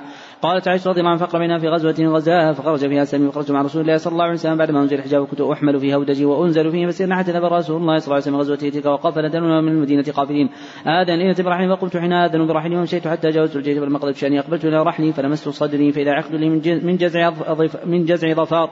قد انقطع فرجعت فرجعت والتمست عقدي فحبسني ابتغاء قالت وأقبل الرهط الذين كانوا يرحلوني فاحتملوا هودجي فرحلوا على بعيري. فرحلوه على بعير الذي كنت أركب عليه وهم يحسبون اني فيه وكان النساء ذاك خفافا لم يهبلن ولم يغشهن اللحم إنما يكون علقه من اطعام من سكر القوم خفه الهودج حين رفعوا وحملوه. وكنت جارية حديث السن وبعثوا الجمل فساروا فساروا فساروا أو قال وجدت أو قالت وجدت عقدي. فساروا ووجدت عقدي بعدما استمر الجيش وجدت منازلهم وليس بها منهم داع ولا مجيب فتيممت منزل الذي كنت به وظننت أنهم سيفقدوني فيرجعون إلي فبين أن جالس من منزلي غلبتني عيني. فنمت وكان صغار بن عطاء السلمي رضي الله عنه ثم ذكرني من وراء الجيش فأصبح عند منزلي فراس سواد إنسان نائم فعرفني حين رأني وكان رأني قبل الحجاب. فاستيقظت باسترجاع حين عرفني فخمرت وجهي بجلبابي والله ما تكلمنا من كلمة ولا سمعت منه كلمة غير استرجاعي وهو حتى ناخ راحلته فوطئ على يدها. فقمت إليها فركبت وانطلق يقود بالراحلة حتى أتينا الجيش مغيرين في نحر الظهيرة والنزول. قالت فهلك من هلك وكان الذي تولى كبر الإفك عبد الله بن أبي بن ابن أبي بن سلول. قال عروة أخبرت أنه كان يشاع ويتحدث به عنده فيقره ويستمع ويستوشيه. وقال عروة أيضا من يسمى من أهل الإفك أيضا إلا حسام بن ثابت ومصلح بن ثابت وحملة بن جحش. في ناس آخر لا علم لي بهم غير أنهم عصبة. كما قال الله تعالى وأن كبر ذلك يقال عبد الله بن أبي ابن أبي بن سلول. قال عروة كانت عائشة رضي الله عنها تكره ويسبع عندها حسان وتقول إنه الذي قال فإن أبي والده وعبضي لعرض محمد منكم وقاء. قالت عائشة رضي الله عنها فقدم المدينة فاشتكيت حين قدمت شهر والناس يفيضون في قول أصحاب الإفك لا أشعر بشيء من ذلك. وهو يريبني في وجعي أني لا أعرف من رسول الله صلى الله عليه وسلم اللطف الذي كنت أرى منه حين أشتكي حينما يدخل علي رسول الله صلى الله عليه وسلم فيسلم. ثم يقول كيف تيكم ثم ينصرف فذلك يريبني ولا أشعر بالشر حتى خرجت حين نقهت فخرجت مع أم مصطح قبل المناصع وكانت وكان متبرزنا وكنا لا نخرج إلا ليلا إلى الليل. وذلك قبل أن نتخذ الكنف قريبا من بيوتنا. قالت وأمرنا أمر العرب الأول. في البرية قبل الغائط وكنا نتأذى بالكنف أن نتخذ عند بيوتنا. قالت فانطلقت أنا وأم مصطح وابنة أبي رهم بن المطلب بن عبد مناف. وأمها بنت صخر بن عامر خالة أبي بكر الصديق وابنها مصطح بن ثلاثة بن عباد بن المطلب. فقلت أنا وأم مصطح قبل بيتي حين فرغنا من شأننا فعثرت أم مصطح في مرطها فقالت تعس مصطح فقلت لا بئس ما تقولين تسبين رجلا شهد بدرا فقالت أيهنتا ولم ولم تسمعي ما قال. قالت وقلت ما قال فأخبرتني بقول أهل الإفك. قال فأخبرتني بقول أهل الإفك قالت فازددت مرضا على مرضي فلما رجعت إلى بيتي دخل علي رسول الله صلى الله عليه وسلم وسلم ثم قال كيف تيكم فقلت له أتأذنني أن آتي أبوي. قالت أريد أن أستيقن الخبر من قبلهما. قالت فأذن لي رسول الله صلى الله عليه وسلم. فقلت لهم يا أمتا ماذا يتحدث الناس؟ قالت يا بنية هوني عليك فوالله لقل ما كانت امرأة قط قضيت عند رجل يحبها لا ولا لها ضرائر لا كثرنا عليها. قالت فقلت سبحان الله أو لقد تحدث الناس بهذا؟ قالت وكيف تلك الليلة حتى أصبحت لا يبقى لي دمع ولا أكتحل بنوم ثم أصبحت أبكي؟ وقالت ودعا رسول الله صلى الله عليه وسلم علي بن أبي طالب وسلمة زيد رضي الله عنه حين استلبث الوحي. يسأله ما يستشير ما في فراق أهله قالت فأما أسامة فأشار على رسول الله صلى الله عليه وسلم الذي يعلم براءة أهله والذي يعلم لهم في نفسه. فقال أسامة أهلك ولا نعلم إلا خيرا. وأما علي رضي الله عنه فقال يا رسول الله لم يضيق الله عليك والنساء سواء كثير وسيل الجارية تصدق. قالت فدعا رسول الله صلى الله عليه وسلم بريرة فقال أي بريرة هل رأيت من شيء يريبك قالت له بريرة والذي بعثك بالحق ما رأيت عليه أمرا قط أغمصه وغير أنها جارية حديث السن تنام عن عجين أهلها. فتأتي الداجن فتأكله. قالت فقام رسول الله صلى الله عليه وسلم من يوم يستعذر من عبد الله بن أبي وعن المنبر. فقال يا معشر المسلمين من يعذرني من رجل؟ من يعذرني من رجل قد بلغني عنه أذاه في أهلي. والله ما علمت على أهلي إلا خير ولقد ذكر الرجل ما علمت عليه إلا خير وما يدخل على أهلي إلا معي. قالت فقام سعد بن معاذ أخو بني عبد الأشهر فقال أنا يا رسول الله أعذرك فإن كان من نفسي ضربت عنقه وإن كان من إخوان من الخزرج أمرتنا ففعلنا أمرك. قالت فقام رجل من الخزرج وكانت أم حسام بنت عمه من فخذه وهو سعد بن عبادة. وهو سيد الخزرج قالت وكان قول ذلك رجل صالح لك احتملته حمية وقال سعد كذبت لعمر الله لا تقتله ولا تقدر على قتله ولو كان مراتك ما حمت أن يقتل. فقام سيد بن حضير وابن عمي سعد وقال سعد بن عبادة كذبت لعمر الله نقتلنه فإنك منافق جاد عن منافق قال فثرا حيان له سوى الخزرج حتى هموا يقتتلوا. ورسول الله صلى الله عليه وسلم قام عن بني قالت فلم يزال رسول الله صلى الله عليه وسلم مخفضهم حتى سكتوا وسكت. قالت فبكيت يوم ذلك كله لا يبقى لي دمع ولا يكتحل بنوم. قالت وأصبح ابواي عندي وقد بكيت ليلة ليلتين ويوما لا يرقوني دمع ولا يكتحل نوم حتى إني لا أظن أن البكاء فارق كبدي. أبين أبواي جالسان عندي وأنا أبكي فاستأذنت عليه امرأة من الأنصار فأذنت لها فجلست تبكي معي. قالت فبينا نحن على ذلك دخل رسول الله صلى الله عليه وسلم علينا فسلم ثم جلس قالت المجلس عندي منذ قيل ما قيل قبلها وقد لبث شهر الله يوحى إليه في شأني بشيء قالت فتشهد رسول الله صلى الله عليه وسلم حين جلس ثم قال أما بعد يا عائشة؟ إنه بلغني عنك كذا وكذا فإن كنت بريئة فسيبرئك الله, فسيبرئك الله عز وجل وإن كنت ألممت بذنب فاستغفر الله عز وجل وتوب إليه فإن العبد أعترض ثم تاب تاب الله عليه. قالت فلما قضى رسول الله صلى الله عليه وسلم قالت وقال دمعي حتى ما أحس منه قطرة. فقلت لأبي أجب رسول الله صلى الله عليه وسلم عني فيما قال فقال أبي والله ما أدري ما قلني رسول الله صلى الله عليه وسلم. قلت أمي أجيبي عن رسول الله صلى الله عليه وسلم فيما قال. قالت أمي والله ما أدري ما قلني رسول الله صلى الله عليه وسلم. فقلت أنا جارية حديثة السن. لا أقرأ من القرآن كثيرا. إني والله لقد علمت لقد سمعتم هذا الحديث. قد تسقر في أنفسكم وصدقتم به فلئن قلت لكم إني بريئة لا تصدقوني. ولئن اعترفت لكم بأمر والله يعلم أني منه بريئة لا تصدقني فوالله لا أجد لي ولكم مثلا إلا أبا يوسف. حين قال فصبر جميل والله المستعان على ما تصفون ثم تحولت واضطجعت على فراشي والله يعلم أني حينئذ بريئة وأن الله عز وجل مبرئي وأن الله عز وجل بريء ببراءتي ولكن والله ما كنت أظن أن الله عز وجل منزل في شأني وحين يتلى لشأني في نفسي كان أحقر من يذكر الله عز وجل فيها بأمري ولكن كنت أرجو أن يرى رسول الله صلى الله عليه وسلم بأنه رؤيا وبريء الله عز وجل بها. فوالله ما رام رسول الله صلى الله عليه وسلم مجلسه ولا خرج أحد من أهل البيت حتى أنزع عليه فأخذه من كان يأخذ من البرحاء حتى إنه لا يتحدر منه من العراق مثل الجمان وهو في يوم شات من ثقل القول الذي أنزع عليه. قالت فسري عن رسول الله صلى الله عليه وسلم يضحك وكانت أول كلمة تكلم بها أن قال يا عائشة. أما الله عز وجل فقد براك. قالت فقالت لي أمي قومي إليه فقلت والله لا أقوم إليه فإني لا أحمد إلا الله عز وجل قالت وأنزل الله تعالى إن الذين جاءوا بالإفك العشر الآيات ثم أنزل الله عز وجل هذا في براءة قال أبو بكر الصديق رضي الله عنه وكان ينفق على مصطح بن هذا لقرابته منه وفقره والله لا ينفق على مصطح شيئا أبدا بعد الذي قال لعائشة رضي الله عنه ما قال فأنزل الله عز وجل ولا يتريه الفضل منكم إلى قوله غفور رحيم قال أبو بكر الصديق رضي الله عنه والله إني لأحب أن يغفر الله عز وجل لي فرجع إلى مصطح النفقة التي كان ينفق عليه وقال والله لا أنزعها منه أبدا. قالت عائشة رضي الله عنها وكان رسول الله صلى الله عليه وسلم سأل زينب من تجحش عن أمري. فقال لي زينب ماذا علمت أو رأيت فقالت يا رسول الله احمي سمعي وبصري والله ما علمت إلا خيرا. قالت عائشة رضي الله التي كانت تساميني من أزواج النبي صلى الله عليه وسلم. فعصم الله بالورع. قالت وطبقت أختها حمل تحارب لها. فهلكت في من هلك. قال ابن شهاب فهذا الذي بلغني من حديث هؤلاء الرات قال ثم قال عروة. قالت عائشة رضي الله عنها والله إن الرجل الذي قيل له ما قيل لا يقول سبحان الله فوالذي نفسي بيده ما كشفت من كان في أنثى قط. قال ثم قتل بعد ذلك في سبيل الله عز وجل. قال حدثني عبد الله بن محمد قال املا علي هشام بن يوسف من حفظه قال أخبرنا مع الزهري قال قال لي وليد بن عبد الملك كان علي رضي الله عنه كان في من قذف عائشة رضي الله عنها. قلت لا. ولكن قد أخبرني رجل من قومك أبو سلمة بن عبد الرحمن وابو بكر بن عبد الرحمن الحارث بن بن الحارث أن عائشة رضي الله عنها قالت له ما كان علي رضي الله عنه مسلما بشأنها. قال حدث موسى بن إسماعيل قال حدث ابو عوانة عن حسين عن أبي وائل رضي الله عنه عن أبي وائل قال حدثني مسروق بن أجدع قال حدثتني أم رومان وهي أم عائشة رضي الله عنها عنهما أنها قالت بين أنا قاعدة أنا وعائشة إذ ولجت امرأة من الأنصار فقالت فعل الله عز وجل بفلان وما فعل. فقالت أم رومان وما ذاك؟ قالت ابني قالت ابني في من حدث الحديث؟ قالت وما ذاك؟ قالت كذا وكذا. قالت عائشة رضي الله عنها سمع رسول الله صلى الله عليه وسلم قالت نعم. قالت أبو بكر قالت نعم. فخرت مغشيا عليها فما فاقت له عليها حمى بنافض فطرحت عنها ثيابها فقطيتها فجاء النبي صلى الله عليه وسلم. قال ما شأن هذه؟ قلت يا رسول الله أخذت حمى بنافض قال فعل في حديث تحدث به. قالت نعم. فقالت عائشة رضي الله عنها فقالت والله إن حلفت لا تصدقوني ولئن قلت لا تعذروني لمثلي. ومثلكم كيعقوب وبني والله المستعان ولم تصفون قالت وانصرف ولم يقل شيئا فأنزل الله عذرها. قالت بحمد الله لا بحمد أحد ولا بحمدك. قال حدثني يحيى قال حدثنا وكيع عن نافع بن عمر عن ابن ملك عن عائشة رضي الله عنها أنها قالت كانت تقرأ إذ ترقونه بألسنتكم وتقول والقوا الكذب. قال ابن مليكه وكانت أعلى من غيرها بذلك لأنه نزل فيها. قوله عن ابن أبي مليكة تقدم أن هذه الكنية عندهم عند الإطلاق هي لابن أبي مليكة المدني واسمه عبد الله بن عبيد الله. أحسن الله إليكم. قال حدثنا قال حدثنا عثمان بن أبي شيبة قال حدثنا عبدة عن شام عن قال ذهبت أسب عسان عند عائشة رضي الله عنها فقالت أسب في نوك نافع عن رسول الله صلى الله عليه وسلم وقالت عائشة رضي الله عنها النبي صلى الله عليه وسلم رجال مشكلة فقال كيف بنسبي قال أسلن لا أسلنك منك وتسل الشعرة من العجين. وقال محمد حدثنا عثمان بن فرقد قال سمعت شمع عن النبي قال حسان وكان ممن كثر عليها.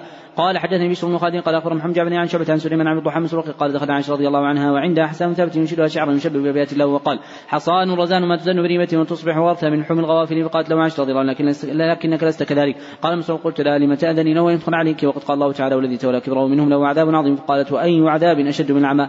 قالت له إنه كان ينافح وقالت يهاجي عن رسول الله صلى الله عليه وسلم. قوله عن أبي الضحى تقدم أن هذه الكنية عندهم لراو واحد يذكر بها. وهو مسلم بن صبيح الكوفي. نعم. أحسن الله إليكم. قال رحمه الله تعالى باب غزوة حديبية وقول الله تعالى قد رضي الله عن المؤمنين يبايعونك تحت الشجرة. قال حدثنا خالد بن قال حدثنا سليمان بن بلال. قال حدثنا خالد بن مخلد قال حدثنا سليمان بن بلال قال حدثني صالح بن كيسان عبد الله بن عبد الله عن زيد بن خالد رضي الله عنه قال خرجنا مع رسول الله صلى الله عليه وسلم عام الحديبية فاصابنا مطر ذات ليلة فصلى لنا رسول الله صلى الله عليه وسلم الصبح ثم اقبل علينا فقالت الروم ماذا قال ربكم؟ قل الله ورسوله أعلم. فقال قال الله فقال قال الله عز وجل أصبح من عبادي مؤمن بي وكافر فأما وكافر بي فأما من قال مطرنا برحمة الله ورزق الله وفضل الله فهو مؤمن بي كافر بالكوكب وأما من قال مطرنا من نجم كذا فهو مؤمن بالكوكب كافر بي. قال حدثنا هدبة بن خالد قال حدثنا ما مقتة أنس رضي الله عنه أخبره قال أعتمر رسول الله صلى الله عليه وسلم أربع عمر كلهن في ذي القعدة إلا التي كانت مع حجته عمرة من حديبية في ذي القعدة وعمرة من عام المقبل في ذي القعدة وعمرة من جعران تحت قسم غنم حنين في ذي القعدة وعمرة مع حجته. قوله حدثنا هدبة تقدم أنه ليس في رواة من اسمه هدبة سوى راو واحد هو هدبة بن خالد الأزدي البصري ويقال له أيضا هداب. نعم. أحسن الله إليكم. قال حدثنا سعيد بن ربيع قال حدثنا علي مبارك عن يحيى عبد الله بن مقتة أن حدثه وقال انطلقنا مع النبي صلى الله عليه وسلم من حديبية فأحرم أصحابه ولم يحرم. قال حدثنا عبد الله بن موسى عن إسرائيل عن إسحاق عن براء عن البراء رضي الله عنه أنه قال تعدون أنتم الفتح فتح مكة. وقد كان فتح مكة فتحا ونحن نعد الفتح بيعه رضوان يوم الحديبية. كنا مع النبي صلى الله عليه وسلم أربع عشرة مئة والحديبية بئر فنزحنا فلم نترك فيها قطرة. فبلغ ذلك النبي صلى الله عليه وسلم فأتاها فجلس على شبيرها ثم دعا بنا مما فتوضأ ثم انضى ودعا ثم صبهم فيها فتركنا غير وعيد ثم إنها أصدرتنا ما شئنا ونحن وركابنا. قال حدثني فضل بن يعقوب قال حدثنا حسن بن محمد بن عين أبو علي الحراني وقال حدثنا زهير قال حدثنا مسحاق قال انباء بن عازب رضي الله عنه أنه كانوا مع رسول الله صلى الله عليه وسلم من الحديبية 1400 أو أكثر. فنزلوا على بئر فنزحوا وباته رسول الله صلى الله عليه وسلم البئر وقعد على شفيرها ثم قال اتوني بدل من مائها ثم فاتي بهم فبصق ودعا ثم قال دعوها ساعة. فأرووا أنفسهم وركابهم حتى ارتحلوا. قال حدثنا يوسف بن عيسى قال حدثنا ابن فضيل قال حدثنا عن عن جابر عن جابر رضي الله عنه قال عطش الناس يوم الحديبية ورسول الله صلى الله عليه وسلم من يديه ركوه فتوضا منها ثم أقوى الناس نحوه. فقال رسول الله صلى الله عليه وسلم ما لكم؟ قالوا يا رسول الله ليس عندنا ماء نتوضأ به ولا نشرب إلا ما في ركوتك. قال فضع النبي صلى الله عليه وسلم يده في ركوته وجعل الماء يفر من بين أصابعه كمثال العيون؟ قال فشربنا وتوضأنا. فقلت جابر كم كنتم يومئذ قال لو كنا مئة ألف نكفانا كنا خمس عشرة مئة قال حدثنا صلت محمد قال حدثنا يزيد بن زرعين عن سعيد عن قتادة أنه قال قلت لسعيد بن المسيب بلغني عن جابر عبد الله رضي الله عنه كان يقول كانوا أربع عشرة مئة. قال لي سعيد حدث جابر قال كانوا خمس عشرة مئة الذين بايعوا النبي صلى الله عليه وسلم يوم الحديبية. قال أبو داود حدثنا قرة قال عن قتادة تابعه محمد بن بشار قال حدثنا أبو داود قال حدثنا شعبة. قال حدثنا علي قال حدثنا سفيان قال عمرو سمعت جابر بن عبد الله رضي الله عنهما قال قال لنا رسول الله صلى الله عليه وسلم يوم الحديبية. أنتم خير أهل الأرض وكنا 1400 ولو كنت أبصر اليوم لا رأيتكم مكان الشجرة. تابعوا الأعمش أنه سمع سالما قال أنه سمع جابرا قال ألفا وأربعمائة. وقال عبيد الله بن معدي حدثنا أبي قال حدثنا شعبة عن عمرو مرة قال حدثني عبد الله بن أبي أوفى رضي الله عنه قال كان أصحاب الشجرة 1300 وكانت أسلم ثمن المهاجرين. قال حدثنا إبراهيم بن موسى قال أخبرنا عيسى عن إسماعيل عن قيس أنه سمع مرداس انس يقول وكان من أصحاب الشجرة يقبض الصالحون الأول فالاول وتبقى حفاله كحفاله التبر والشعير لا يعبر الله عز وجل بهم شيئا. قال حدثنا علي بن عبد الله قال حدثنا سفيان عن زوري عن عروة عن مروان والمسر المخرمة أنهما قال خرج النبي صلى الله عليه وسلم من الحديبية ببضع عشرة ومائة من أصحابه فلما كان من الحديبية قلد الهدي وأشعر وأحرم منها لا أحصي كم سمعته من سفيان حتى سمعته يقول أحفظ من زوري الإشعار والتقليد فلا أدري يعني موضع الإشعار والتقليد أو الحديث كله قال حدثنا حسن بن خلف قال حدثني إسحاق بن يوسف عن أبي بشر ورقاء عن ابن أبي نجح عن مجاهد قال حدثني عبد الرحمن بن عن كعب بن عجرة رضي الله عنه أن رسول الله صلى الله عليه وسلم رآه وقبل يسقط على وجهه فقال يؤذيك هوامك. قال نعم فأمره رسول الله صلى الله عليه وسلم أن يحلق وهو بالحديبية لم يبين لهم أنهم يحلون بها وهم على طمع. لم يبين لهم أنهم يحلون بها وهم على طمع. ان يدخلوا مكه فأنزل الله عز وجل الفدية. فأمره رسول الله صلى الله عليه وسلم يطعم الفرق بين سته مساكين أو يهدي أو يصوم ثلاثة أيام. قال حدثني إسماعيل بن عبد الله قال حدثني مالك عن زيد بن أسلم عن النبي قال خرج معه الخطاب رضي الله عنه إلى السوق فلحقت عمر فلحقت عمر فلحقت عمر امرأة شابة وقالت يا أمير المؤمنين هلك زوجي وترك صبة صغارا والله ما ينضجون كراعا ولا لهم زرع ولا ضرع خشيت أن تاكلهم الضبع. وأنا بنت خفاف بن ماء الغفاري وقد شهد أبي الحديبية مع النبي صلى الله عليه وسلم فوقف مع عمر معها عمر ولم يمضي. ثم قال مرحبا بنسب قريب ثم صار إلى بعين ظهير كان مربوطا بالدان فحمل عليه غرارتين. ملأهما طعاما وحمل بينهما نفقة وثيابا باقطابه ثم قال اقتاديهم فلن يفنى حتى يأتيكم الله عز وجل بخير فقال رجل يا أمير المؤمنين أكثرت لها فقال عمر رضي الله عنه ثكلت قومك. والله إني لارى إني لارى أبا هذه وأخا قد حاصرا حصنا. قد حاصرا حصنا زمنا فافتتحه ثم أصبحنا نستفيء سهمانه سهمانهما فيه. حاصر حصنا. أحسن الله عليكم قد حاصر حصنا زمانا فافتتحاه ثم أصبحنا نستفيء سهمانهما فيه. قال حدثني محمد رافع قال حدثنا شباب بن سواري أبو عمرو الفزاري وقال حدثنا شباب قتادة عن سعيد المسيب عن نبينا أنه قال لقد رأيت الشجرة ثم اتيتها بعد فلم اعرفها قال محمود ثم نسيتها بعد قال حدثنا محمود قال حدثنا عبيد الله عن إسرائيل عن طارق بن عبد الرحمن قال انطلقت حاجا فمرت بقوم يصلون فقلت ما هذا المسجد؟ قالوا هذه الشجرة حيث بايع رسول الله صلى الله عليه وسلم اتى رضوان فأتيت سعيد بن المسيب فأخبرته فقال سعيد حدثني أبي أنه كان في من بايع رسول الله صلى الله عليه وسلم تحت الشجرة. قال فلما خرج من عام نوق نسيناها فلم أقدر عليها. فقال سعيد إن أصحاب محمد صلى الله عليه وسلم لم يعلموها وعلمتموها أنتم فأنتم أعلم. قال حدثنا موسى قال حدثنا عوانة قال حدثنا طارق بن سعيد بن عن النبي أنه كان ممن بايع تحت الشجرة فرجعنا إليه العام المقبل فعبيت علينا. قال حدثنا قبيصة قال حدثنا سفيان عن طريق قال ذكرت عند سعيد بن المسيب الشجرة فضحك فقال أخبرني أبي رضي الله عنه كان شهدها قال حدثنا آدم بن أبي ياسين قال حدثنا شعبة عن عمرو بن قال سمعت عبد الله بن أبي أوفى رضي الله عنه كان من أصحاب الشجرة قال كان النبي صلى الله عليه وسلم إذا أتاه قوم صدقته وقال اللهم صل عليهم فأتاه أبي صدقته فقال اللهم صل على آل أبي أوفى. قال حدثني اسماعيل عن أخي عن سليمان عن عمرو بن يحيى عن بن تيميه قال لما كان لما كان يوم الحرة والناس يبايعون عبد الله بن حنظلة فقال ابن زيد على ما يبايع ابن حنظلة. على ما يبايع من حضرة الناس قيل له عن الموت قال له بايع على ذلك أحد بعد رسول الله صلى الله عليه وسلم وكان شهد معه الحديبية. قال حدثني يحيى بن علاء المحاربي قال حدثني أبي قال حدثني ياس بن سلمة بن الاكوعي إنه قال حدثني أبي رضي الله عنه كان من أصحاب الشجرة قال كنا نصلي مع النبي صلى الله عليه وسلم الجمعة ثم ننصرف وليس في حيطان ظل نستظل فيه. قال حدثنا قتيبة بن سعيد قال حدثنا حاتم عن بن أبي عبيد قال قلت سلمة الاكوع على أي شيء بايعتم رسول الله صلى الله عليه وسلم يوم الحديبية؟ قال على الموت. قال حدثني أحمد بن إشكاب قال حدثنا محمد بن فضيل عن العلاء بن المسيب عن النبي أنه قال قلت براء بن عازب رضي الله عنه فقلت طوبى لك صحبت النبي صلى الله عليه وسلم وبعت تحت الشجرة فقال ابن أخي إنك لا تدري ما احدثنا بعده. قال حدثني إسحاق قال حدثني أحمد بن صالح قال حدثنا معاوية بن سلام عن يحيى عن ابي قلابه أنه عن أن ثبت بن ضحاك أخبره. أنه بايع النبي صلى الله عليه وسلم تحت الشجرة قال حدثني أحمد بن إسحاق قال حدثنا عثمان بن عمر قال أخبرنا شعبة عن قتادة عن مالك رضي الله عنه قال في قوله تعالى إنا فتحنا لك فتحا مبينا قال الحديبية قال قال أصحابه هنيئا مريئا فما لنا فأنزل الله عز وجل يدخل المؤمنين والمؤمنات جنات قال شعبة وقدمت الكوفة فحدثت بهذا كله عن قتادة ثم رجعت فذكرت له فقال أما إنا فتحنا لك فعن أنس رضي الله عنه أما هنيئا مريئا فعن كلمة قال حدثنا عبد الله بن محمد قال حدثنا وعون قال حدثنا إسرائيل عن مجداة بن زيد الأسلمي عن نبي رضي الله عنه كان من شهد الشجرة قال إني لو كنت اعتقد بلحوم الحمر. إذ نادى منادي رسول الله صلى الله عليه وسلم إن رسول الله صلى الله عليه وسلم ينهاكم عن لحوم الحمر. وعن من زاد عن رجل منهم من أصحاب الشجرة اسمه أهبان بن امس وكان اشتكى ركبته وكان جعل تحت ركبته وساده قال حدثني محمد بن بشار قال حدثنا أبي عدي عن شعبة عن سعيد بن بشار بن يسار عن سويد بن نعمان وكان من أصحاب الشجرة رضي الله عنه. قال كان رسول الله صلى الله عليه وسلم واصحابه أتوا بسويق فلاكوه. تابعه معاذ عن شعبة. قال حدثنا محمد بن حاتم بزيع قال حدثنا شاذان عن شعبة عن أبي جمرة أنه قال سألت عبد بن عمرو رضي الله عنه وكان من أصحاب النبي صلى الله عليه وسلم أصحاب الشجرة هل ينقض الوتر؟ قال إذا أوترت من الاولين فلا توتر من آخره. قال حدثني عبد الله بن يوسف قال أخبرنا مالك عن زيد بن عن النبي ان رسول الله صلى الله عليه وسلم كان ينسب بعض الناس فعن مختبر رضي الله عنه يسر معه ليلا فسأله عن مختبر رضي الله عنه شيء فلم يجب رسول الله صلى الله عليه وسلم ثم سأله فلم يجب ثم سأله فلم يجب وقال عن مختبر رضي الله عنه ثكلتك أمك وقال عمر الخطاب رضي الله عنه ثكلتك أمك يا عمر. نزرت رسول الله صلى الله عليه وسلم ثلاث مرات كل ذلك لا يجيبك. قال عمر رضي الله عنه فحركت بعينه ثم تقدمت امام المسلمين وخشيت أن ينزل فيها قرآن فما نشبت أن سمعت صارخا يصرخ به. قال فقلت لقد خشيت أن يكون نزل فيها قرآن وجئت رسول الله صلى الله عليه وسلم وسلمت عليه فقال لقد أنزلت علي الليلة سورة. لهي أحب إلي مما طلعت عليه الشمس ثم قرأ انا فتحنا لك فتحا مبينا. قال حدث عبد الله بن محمد قال حدثنا سفيان قال سمعت الزهري حين حدث هذا الحديث حفظت بعضه وثبتني معمر عن عروة بن الزبير عن مصر المخرمة ومراد بن الحكيم يزيد أحدهما على صاحبه قال خرج النبي صلى الله عليه وسلم من الحديبية في بضع عشرة مئة من أصحابه فلما أتى الحديبية قلد الهدي واشعره واحرم منها بعمرة وبعد عين له من خزاعة.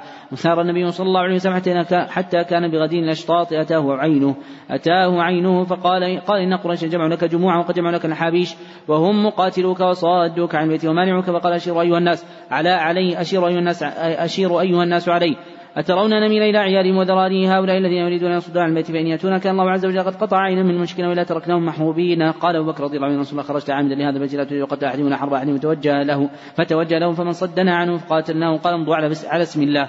قال حدثني إسحاق قال اخبرنا يعقوب قال حدثني ابن أخي ابن شهاب عن عمه قال أخبرني عروة بن الزبير أنه سمع مروان بن حكم من مصر مخرمة يخبرني خبرا من خبر رسول الله صلى الله عليه وسلم في عمرة الحديبية. فكان فيما أخبرني عروة عنهما أنه لما كاتب رسول الله صلى الله عليه وسلم سهيل بن عمرو يوم الحديبية على قضية المدة وكان فيما اشترط سهيل بن عمرو أنه قال لا يأتيك منها أحد وإن كان على دينك إلا رددته إلينا وخرجت بينه وبينه وأبى سهيل أن يقاضي رسول الله صلى الله عليه وسلم على ذلك فكره المؤمنون ذلك ومعظوا فتكلموا فيه فلما أبى سهيل أن يقاضي رسول الله صلى الله عليه وسلم على ذلك كتبه رسول الله صلى الله عليه وسلم فرد رسول الله صلى الله عليه وسلم أبا جندل من سهيل يومئذ إلى أبيه سهيل معمر ولم يأتي رسول الله صلى الله عليه وسلم أحد من الجاي رده في تلك المدة وإن كان مسلما وجاءت المؤمنات مهاجرات فكانت أم كلثوم بنت عقبة بن أبي معيط مما خرج إلى رسول الله صلى الله عليه وسلم عاتق. فجاء ويسألون رسول الله صلى الله عليه وسلم يرجع إليهم حتى أنزل الله تعالى في المؤمنات ما أنزل. قال ابن شهاب وأخبرني عروة بن زبير أن عائشة رضي الله عنها زوج النبي صلى الله عليه وسلم قالت إن رسول الله صلى الله عليه وسلم كان يمتحن منهاج المؤمنات بهذه الآية. يا أيها النبي إذا جاءك المؤمنات عن عمه قال بلغنا حين أمر الله ورسوله صلى الله عليه وسلم أن يرد إلى المشركين ما أنفقوا من هاجر من أزواجهم وبلغنا ان ابا بصير فذكره بطوله. قال حدثنا قتيبة عن مالك عن نافع أن عبد الله بن عمر رضي الله عنهما قال خرج معتمرا في الفتنة فقال إن صددت عن بيتي صنعنا كما صنعنا مع رسول الله صلى الله عليه وسلم. أهل بعمرة من أجل أن رسول الله صلى الله عليه وسلم كان أهل بعمرة عام الحديبية. قال حدثنا مسدد وقال حدثني يحيى بن عبد الله عن نافع بن عمر رضي الله عنه أنه أهل وقال إن حيل بيني وبينه لفعلت. لما فعلت كما فعل النبي صلى الله عليه وسلم حين حالت كفار قريش بينهم. وتلا وتلا لقد كان لكم في رسول الله أسوة حسنة. قال حدثنا عبد الله بن محمد بن أسماء قال حدثنا جريرة عن نافع عن عبد الله بن عبد الله وسلم بن عبد الله أخبره أنه كلم عبد الله بن عمر رضي الله عنهما قال وحدثنا موسى بن إسماعيل؟ قال حدثنا جريرة عن نافع أن بعض بني عبد الله قال له لو أقمت العام فاني أخاف لا تصل البيت. قال خرج مع النبي صلى الله عليه وسلم فحل كفار قريش دون البيت فنحر النبي صلى الله عليه وسلم هدايا وحلق وقصر أصحابه فقال الشرك اني قد أوجبت أني أوجبت عمرة فإن خلي بيني وبين البيت طفت وان حين بيني وبين البيت صنعت كما صنع رسول الله صلى الله عليه وسلم سار ساعة ثم قال ما أرى شأنهما إلا واحدا يشرك اني قد أوجبت حجة مع عمرتي وطاف طوافا واحدا وسعيا واحدا حتى حل منهما جميعا. قال حدثني شجاع بن الوليد أنه سمع النضر محمد قال حدثنا صخر عن نافع قال إن الناس يتحدثون ان عمر رضي الله عنه اسلم قبل عمر. وليس كذلك ولكن عمر رضي الله عنه من الحديبية أرسل عبد الله إلى فرس له عند رجل من الأنصار يأتي به ليقاتل علي ورسول الله صلى الله عليه وسلم بايع عند الشجره وعمر رضي الله عنه يدري بذلك وبايع عبد الله ثم ذهب للفرس فجاء به إلى عمر. وعمر يستلئم للقتال فأخبره أن رسول الله صلى الله عليه وسلم يبايع تحت الشجره قال انطلق وذهب معه حتى بايع رسول الله صلى الله عليه وسلم فهي التي يتحدث الناس أن ابن عمر أسلم قبل عمر. وقال هشام بن عمار حدث وليد بن مسلم قال حدثنا عمر بن محمد العمري قال أخبرني نافع بن عمر رضي الله عنه أن الناس كانوا مع النبي صلى الله عليه وسلم من حديبيه تفرقوا في ظلال الشجر فإذا الناس محدقون بالنبي صلى الله عليه وسلم. قال يا عبد الله انظر ما شاء الناس قد احدقوا برسول الله صلى الله عليه وسلم. فجاءوا يبايعون فبايع ثم رجع إلى عمر. فخرج فبايع. قال حدثنا ابن مين قال حدثنا يعلى قال حدثنا إسماعيل وقال سمعت عبد الله بن أبي أوفى رضي الله عنه قال كنا مع النبي صلى الله عليه وسلم حين اعتمر فطاف وطفنا معه وصلى وصلى وصلينا معه ساعة بين والمرة وكنا نستر من مكه لا يصيب أحد بشيء. قال حدثنا حسن بن إسحاق قال حدثنا محمد بن سابق قال حدثنا مالك بن مغني قال سمعت أبا حصين. قال قال أبو وائل لما قد استلم حنيف من صفيناتنا ونستخبره فقال اتهم الرأي. فلقد رأيتني يوم, يوم أبي جندل ولو أستطيع أن أرد على رسول الله صلى الله عليه وسلم أمرا رددت والله ورسوله أعلم ما وضعنا سيافنا على عواتقنا لأمر يفضعنا إلى أسن بنا إلى أمر نعرفه. قبل هذا ما نسد منها خصما إلا انفجر علينا خصم ما ندري كيف نأتي له قوله عن أبي حصين تقدم أن هذا الاسم بالضم عندهم إلا في ثلاثة رواة في كناهم فقد جاء بفتحها.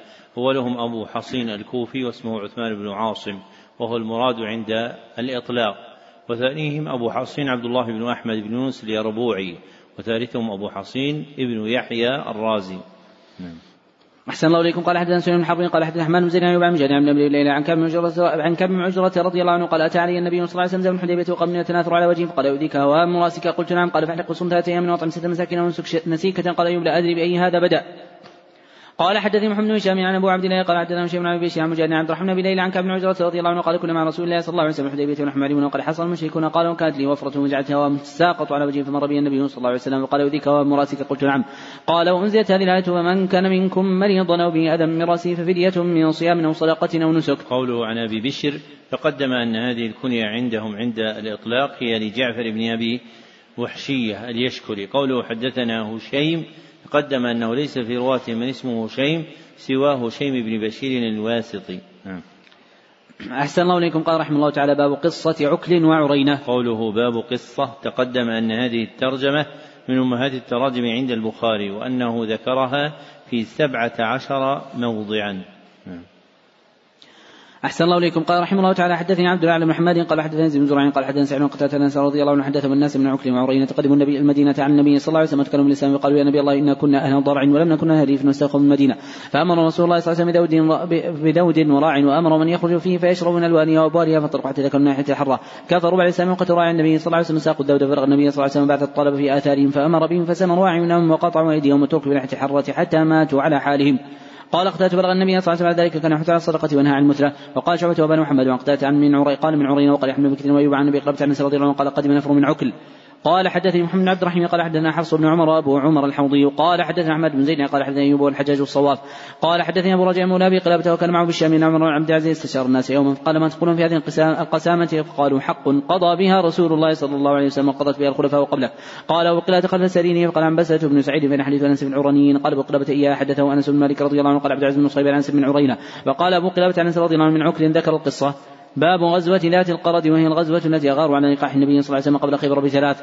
قال حدثنا قتيبة بن سعيد قال حدثنا حاتم بن بن أبي عبيد قال سمعت سلمة بن أكوع رضي الله عنه يقول خرجت قبل أن يؤذن بالأولى وكانت لقاح رسول الله صلى الله عليه وسلم ترعى بن قارد قال فلقيني غلام عبد الرحمن بن عوف وقال أخذت لقاح رسول الله صلى الله عليه وسلم قلت من اخذها قال غطفان قال فصرخت ذات صرخات يا صباحا قال فسمعت ما بين لبتين المدينة ثم تبعت على وجهي حتى ادركت من قد أخذوا يستقون من الماء فجعلت ارميهم بنبري وكنت رابيا هنا أقول أنا ابن الاكوع اليوم يوم رضعي وأرتجز حتى استنقذت لقاح منهم واستلبت منهم ثلاثين مرده قالوا جاء النبي صلى الله عليه وسلم والناس فقلت يا نبي الله قد حملت القوم الماء. وهم عطاش فابعث إليهم الساعة وقال ابن الأكوع ملكت فأسجح. قال ثم رجعنا ويردفني رسول الله صلى الله عليه وسلم حتى دخل المدينة. باب غزوة خيبر. قال حدث عبد الله بن سلمة عن مالك يعني أحمد سعيد بن بشير بن يسار سويد بن النعمان أخبره أنه خرج مع النبي صلى الله عليه وسلم خيبر حتى ذكرنا بالصلاه من أدنى خبر صلى العصر من عبد الازواج فلم ويقف من ربيع ثري فأكل وكلنا ثم قال المغرب فمضمض ومضمضنا ثم صلى ولم يتوضأ. قوله عن بشير تقدم أن هذا الاسم عندهم في راويين. أحدهما بشير بن يسار الأنصاري مولاهم والآخر بشير بن كعب العدوي وما عداهما فهو بفتح الباء بشير. نعم. أحسن الله إليكم. قال حدث عبد الله بن سلمة قال حدث حاتم بن سمعان عن أبي عبيد عن سيدنا كوعي رضي الله عنه قال خرج مع النبي صلى الله عليه وسلم خبر سنة ليلا فقال رجل من لعامر يا عامر أسمعنا من هنيهاتك. وكان عامر رجلا شاعرا فنزل يحدث بالقوم يقول اللهم لولا أنت ما اهتدينا ولا صدقنا ولا صلينا فاغفر فداء لك ما أبقينا وثبت أقدام إلا قينا وألقيا سكينة علينا. إنا إذا صيح بنا أبينا وبالصياح عول علينا فقال رسول الله صلى الله عليه وسلم هذا السياق. قالوا عامر الأكوع قال يرحم الله. قال رجل من القوم وجبت يا نبي الله لولا أمتعتنا به فأتنا خبر فحصرناهم. حتى أصابتنا مخمصة شديدة من الله تعالى فتح عليهم فلما مس الناس مسالهم الذي فتحت عليهم أوقدوا النيران كثيرة وقال النبي صلى الله عليه وسلم هذه النيران على شيء توقدون؟ قالوا على لحم. قال على أي لحم؟ قالوا لحم الحمر الأنسية. قال النبي صلى الله عليه وسلم أهرقوها واكسروها. فقال رجل يا رسول الله أو نهرقها ونغسلها قال أو ذاك. فلما تصاف القوم كان سيف عامر قصيرا وتناول نبي ساق يهودي يضرب ويرجع ذباب سيفه وصاب عين رحمة عامر فمات منهم. فقالوا فلما قفلوا قال سلمت رآني رسول الله صلى الله عليه وسلم وأخذ بيدي. قال ما لك؟ قلت له فداك أبي وأمي زعم ونعم حبط عمله. قال النبي صلى الله عليه وسلم كذب من قال وإن له على أجرين. وجمع بين اصبعيه انه لجاهد مجاهد قال عربي ومشى بها مثله. قال حدثنا قتيبة قال حدثنا حاتم قال نشأ بها. قال حدثنا عبد الله بن يوسف قال أخبرنا مالك بن أحمد طويل عن رضي الله عنه رسول الله صلى الله عليه وسلم تخبر الليل وكان لا تقوم بالليل يغير بهم حتى يصبح فلما أصبح خرجت اليهود من مساحهم ومكاتلهم فلما رأوا قالوا محمد والله محمد والخميس وقال النبي صلى الله عليه وسلم خربت خيبر انها إذا نزل مساحة قوم مساء صباح المنذرين. قال أخبرنا صدق بن فضيل قال أخبرنا نعيد قال حدثني عن محمد بن عن مالك رضي الله عنه قال ما صبحنا خيبر بكرة. فخرج أهل المساحف لما بصروا بالنبي صلى الله عليه وسلم. قالوا محمد والله محمد والخميس وقال النبي صلى الله عليه وسلم الله أكبر. خربت خيبر أنا إذا نزلنا مساحة قوم مساء صباح المنذرين فأصابنا من لحوم الحمر. فنادى منادي النبي صلى الله عليه وسلم إن الله ورسوله ينهيانكم عن لحوم الحمر فإنها رجس. قال حدثنا عبد الله بن عبد الوهاب قال حدثنا عبد الوهاب قال حدثنا أيوب عن محمد عن أنس ابن مالك رضي الله عنه أن رسول الله صلى الله عليه وسلم جاءه جاء فقال أكلت الحمر فسكت ثم أتاه الثانية. فقال أكلت الحمر فسكت ثم أتاه الثالثة. وقال أفنيت الحمر فأمر مناديا فنادى في الناس. إن الله ورسوله صلى الله عليه وسلم نهاكم عن لحوم الحمر الأهلية فأكفيت القدور وإنها لتفور باللحم. قال حدثنا سليمان بن حرب قال حدثنا أحمد بن زيد عن ثابت عن سلم رضي الله عنه قال صلى النبي صلى الله عليه وسلم الصبح قريبا من خيبر بغلس ثم قال الله أكبر خربت خيبر إنا إذا نزلنا مساحة قوم مساء صباح المدلين فخرجوا يسعون في السكة فقاتل النبي صلى الله عليه وسلم قاتل وسب الذرية؟ وكان في السبي صفية فصارت ريحة كلبية ثم صارت النبي صلى الله عليه وسلم وجعل عتقها صدقة فقال عبد العزيز بن صهيب بن ثابت يا أبا محمد أنت قلت لأنس ما أصدقها فحرك ثابت رأسه تصديقا له. قال حدثنا آدم قال عندنا شعبة عن عبد بن مصعب قال سمعت انس مالك رضي الله عنه يقول سبى النبي صلى الله عليه وسلم صفية فاعتقلت زوجها فقال ثبت الأنس ما اصدقها قال اصدقها نفسها فاعتقها قال حدثنا قتيبة قال عبد يعقوب عن أبي حازم عن سالم سعد سعدي رضي الله عنه رسول الله صلى الله عليه وسلم تقول المشركون واقتتلوا فلما مال رسول الله صلى الله عليه وسلم إلى عسكره ومال الآخرون عسكرهم وفي أصحاب رسول الله صلى الله عليه وسلم رجل لا يدعو لهم شاده ولا فادة إلا اتبع يضربها بسيفه وقيل ما زال منا اليوم أحد كما زال فلان. قال رسول الله صلى الله عليه وسلم من أما إنه من أهل النار. فقال رجل من القوم صاحبه قال فخرج معه كلما وقف وقف معه اذا اسرع أسرع معه قال فجرح الرجل جرحا جيدا فاستعجل الموت فوضع سيفه بالارض وذبابه بين ثدييه ثم تحول على سيفه فقتل نفسه فخرج الرجل إلى رسول الله صلى الله عليه وسلم وقال أشهد أنك رسول الله. قال وما ذاك؟ قال الرجل الذي ذكرت عنه فإنه من أهل النار فأعظم الناس ذلك فقلت أنا لكم به؟ فخرجت في طلبه ثم جرح جرحا جيدا فاستعجل الموت فوضع نص سيفه في الأرض وذبابه بين ثدييه ثم تحمل عليه فقتل نفسه قال رسول الله صلى الله عليه وسلم عند ذلك إن الرجل يعمل عمل أهل الجنة فيما يبدو للناس وهو من أهل النار وإن الرجل يعمل عمل أهل النار فيما يبدو للناس وهو من أهل الجنة. قال حدثنا ابن اليماني قال أخبرنا شعيب بن الزهري قال أخبرنا سعيد بن المسيب أن أبا هريرة رضي الله عنه قال شهدنا خبر فقال رسول الله صلى الله عليه وسلم رجل معه يدعي الإسلام هذا من أهل النار فلما حضر القتال قاتل الرجل وشد القتال حتى كثرت به الجراحة. فكاد بعض الناس يرتاب فوجد الرجل آدم الجراحة وهو بيده لكن فاستخرج منها اسهما فنحر بها نفسه. فاشتد رجال من المسلمين وقالوا يا رسول الله صدق الله حديثك انتحر فلان فقتل نفسه. فقال قم يا فلان فأذن أنه لا يدخل الجنة إلا مؤمن إن الله عز وجل يؤيد الدين بالرجل الفاجر تابعوا معمر عن الزهري قال وقال شبيب عن يونس عن هشام قال أخبرني المسيب عبد الرحمن بن عبد الله بن كعب رضي الله عنه قال شهدنا مع النبي صلى الله عليه وسلم خيبر. وقال المبارك عن يونس عن زوري عن سعيد عن النبي صلى الله عليه وسلم. تابعه صالح عن زوري. وقال زبيد أخبرني زوري وان عبد الرحمن بن كعب؟ اخبرنا عبد الله بن كعب؟ قال أخبرني من شهد مع النبي صلى الله عليه وسلم خيبر. قال زوري أخبرني عبد الله بن عبد الله وسعيد وعن النبي صلى الله عليه وسلم. قال حدثنا موسى بن إسماعيل قال حدثنا عبد الواحد عن عاصم بن أبي عثمان عن أبي موسى الأشعري رضي الله عنه قال لما غزا رسول الله صلى الله عليه وسلم خيبر وقال لما توجه رسول الله صلى الله عليه وسلم أشر الناس على واد فرفعوا أصواتهم بالتكبير. الله أكبر الله أكبر. لا إله إلا الله وقال رسول الله صلى الله عليه وسلم. اربعوا أنفسكم إنكم لا تدعون صم ولا غائبا إنكم تدعون سميعا قريبا ومعكم وأنا خلف دابة رسول الله صلى الله عليه وسلم سمعني وأنا أقول لا حول ولا قوة إلا بالله قال يا عبد الله بن قيس قلت لبيك رسول آه، لبيك رسول الله. قال لا أدلك على كلمة من كنز كنز من كنوز الجنة. قال لا أدلك على كلمة من كنز من كنوز الجنة. قلت بلى يا رسول الله بذاك أبي وامي قال لا حول ولا قوة إلا بالله. قال حدثنا مكي بن إبراهيم. قال حدثنا يزيد بن أبي عبيد. قال اثر ضربة في ساق سلمة. وقلت يا أبا مسلم ما هذه الضربة؟ قال هذه الضربة أصابتني يوم خيبر. فقال الناس أصيب سلمه وأتيت النبي صلى الله عليه وسلم فنفث فيه ثلاث نفثات ما اشتكيت حتى الساعة. قال حدثنا عبد الله بن سبت قال حدثنا ابي حازم عن ابي عن سائر رضي الله عنه قال التقى النبي صلى الله عليه وسلم المشركون في بعض المغازي فاقتتلوا. فمال كل قوم إلى عسكر والمسلمين رجل لا يدعو من المشكلة شهاده ولا فاذة. يتبع فضرب بسيفه فقيل يا رسول الله ماذا أحد ماذا فلان. فقال إنه من أهل النار. فقالوا أينا من أهل الجنة إن كان هذا من أهل النار. فقال رجل من القوم لا اتبعنهم فإذا أسرع وأبطأ كنت معه حتى جرح. فاستعجل الموت وضع عن اصابه سيفه من الأرض ودواء بين ثدييه ثم تحمل عليه فقتل نفسه. وجاء رجل النبي صلى الله عليه وسلم قال أشهد أنك رسول الله. قالوا ما ذاك فاخبره فقال إن الرجل يعمل بعمل أهل الجنة في مدون الناس وإنه من أهل النار. ويعمل بعمل أهل النار في مدون الناس وهو من أهل الجنة. قال حدثنا محمد سعيد الخزاعي وقال حدثنا زياد بن ربيع عن أبي عمران قال نظر أنس رضي الله عنه الناس يوم الجمعة فرأى طيالسة فقال كأنهم الساعة يهود خيبر. قال حدثنا عبد الله بن سلمة قال حدثنا حاتم عن يزيد بن أبي عبيد عن سلمة رضي الله عنه قال كان علي رضي الله عنه تخلف عن النبي صلى الله عليه وسلم خيبر وكان غمدا فقال أنا أتخلف عن النبي صلى الله عليه وسلم لاحق فلما بتنا الليلة التي فتحت قال أعطي النرايه غدا أو لا قال لا يأخذ النرايه غدا. رجل يحبه الله ورسوله صلى الله عليه وسلم. يفتح عليه فيفتح يفتح عليه فنحن نرجوها فقيل هذا علي فأعطاه ففتح عليه. قال حدثنا أختي بن سعيد قال حدثنا يعقوب بن عبد الرحمن عن أبي حازم قال أخبرني سالم بن سعد رضي الله عنه أن رسول الله صلى الله عليه وسلم قال يوم خيبر لاعطين هذه رايه غدا رجلا يفتح الله عز وجل على يديه يحب الله ورسوله صلى الله عليه وسلم يحب الله ورسوله صلى الله عليه وسلم قلبت الناس يدركون ليلتهم ان يعطى. فلما أصبح الناس غدوا على رسول الله صلى الله عليه وسلم وكلهم يرجو ان يعطى. فقال إن علي بن أبي طالب رضي الله عنه قال يا رسول الله اشتكي عيني. قال فأرسلوا إليه فأتي به فبصق رسول الله صلى الله عليه وسلم في عينيه وجعله فبرأ حتى كان لم يكن به وجع. فأعطاه رايه وقال علي رضي الله عنه يا رسول الله قاتم حتى يكون مثلنا فقال انفذ على حتى تنزل مساحتهم ثم ادعو من السلام يخبر ما يجب عليه من حق الله فيه. فوالله لأن يأتي الله بك رجلا واحدا خير لك من أن يكون لك حمر النعم. قال حدثنا عبد الغفار بن داود قال حدثني يعقوب بن عبد الرحمن حاق قال وحدثني أحمد قال حدثني وهب قال اخبرني يعقوب بن عبد الرحمن الزوري عن عمرو مولى المطلب. عن أنس مالك رضي الله عنه قال قدمنا خبره فلما فتح الله عليه الحصن ذكر له جمل صبية بنت حيين يخطب قد قضي زوجها وكانت عروسا مصطفى النبي صلى الله عليه وسلم نفسه فخرج بها حتى بلغنا سد الصباح حلت فبنى بها رسول الله صلى الله عليه وسلم ثم صنع حيث بين طعام صغير ثم قال لي آذن من حولك فكانت تلك وليمته على صفية. ثم خرجنا إلى ثم خرجنا إلى المدينة فرأيت النبي صلى الله عليه وسلم يحولها وراءه بعباءة ثم يجلس عند بعيره فيضع ركبته وتضع صبية رجلا على ركبته حتى تركب. قال حدثنا إسماعيل قال حدثني أخي عن سليمان عن يحيى عن حميد طويل إنه سمع انس مالك رضي الله عنه قال أن النبي صلى الله عليه وسلم قام صبية بنت حيين بطريق خيبر ثلاثة أيام حتى عرس بها وكانت في منظور بعلها الحجاب. قال حدثنا سعيد بن مريم قال أخبرنا محمد جابر بن أبي كثير قال أخبرنا حميد أخبرني حميد أن سمع انس رضي الله عنه يقول قام النبي صلى الله عليه وسلم بين خيبر والمدينة ثلاث ليال يبنى عليه بصفية فدعوت المسلمين إلى وليمته وما كان فيها من خبز ولا لحم وما كان فيها إلا أن أمر بلالا بالامطاع فبسطت فألقى عليه التمر والأقط والسمن فقال المسلمون إحدى أمهات المؤمنين وما ملكت منه قالوا إن حجبها فهي إحدى أمهات المؤمنين وإن لم يحجبها فهي ملكت منه فلما ارتحل وطأ لها خلفه ومد الحجاب. قال حدثنا أبو الوليد قال حدثنا شعبة قال وحدثني عبد الله بن محمد قال حدثنا وهب قال حدثنا شعبة عن حميد بن هلال عبد الله المغفلين رضي الله عنه قال كنا محاصري خيبر فرمى إنسان بجراب فيه شحم فنزوت ليأخذه فالتفت فاذا النبي صلى الله عليه وسلم استحييت قال حدثني عبيد بن إسماعيل عن أبي سلمة عن عبيد الله عن نافع وسالم عن أبي عمر رضي الله عنه أن رسول الله صلى الله عليه وسلم نهى يوم خيبر عن أكل الثوم وعن لحوم وعن لحوم الحمر الأهلية. قال نهى عن أكل الثوم هو نافع هو عن نافع وحده ولحوم الحمر الأهلية عن سالم.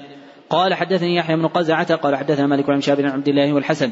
ابني محمد بن علي عن أبي ما عن علي بن أبي طالب رضي الله عنه أن رسول الله صلى الله عليه وسلم نهى عن النساء يوم خيبر وعن أكل الحمر الإنسية.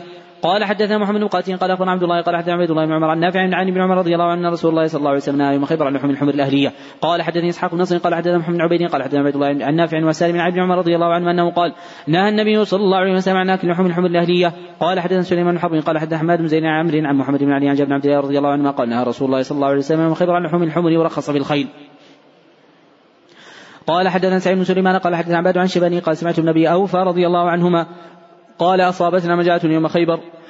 فإن القدور فإن القدور تغلي قال وبعضها نضجت فجاء منادي النبي صلى الله عليه وسلم قال لا تأكلوا من حمل الحمر شيئا وأهريقوها قال ابن أبي أوفى رضي الله عنه فتحدثنا أنه إنما نهى عنها لأنها لم تخمس وقال بعضهم نهى عنها البتة لأنها كانت تأكل العذرة.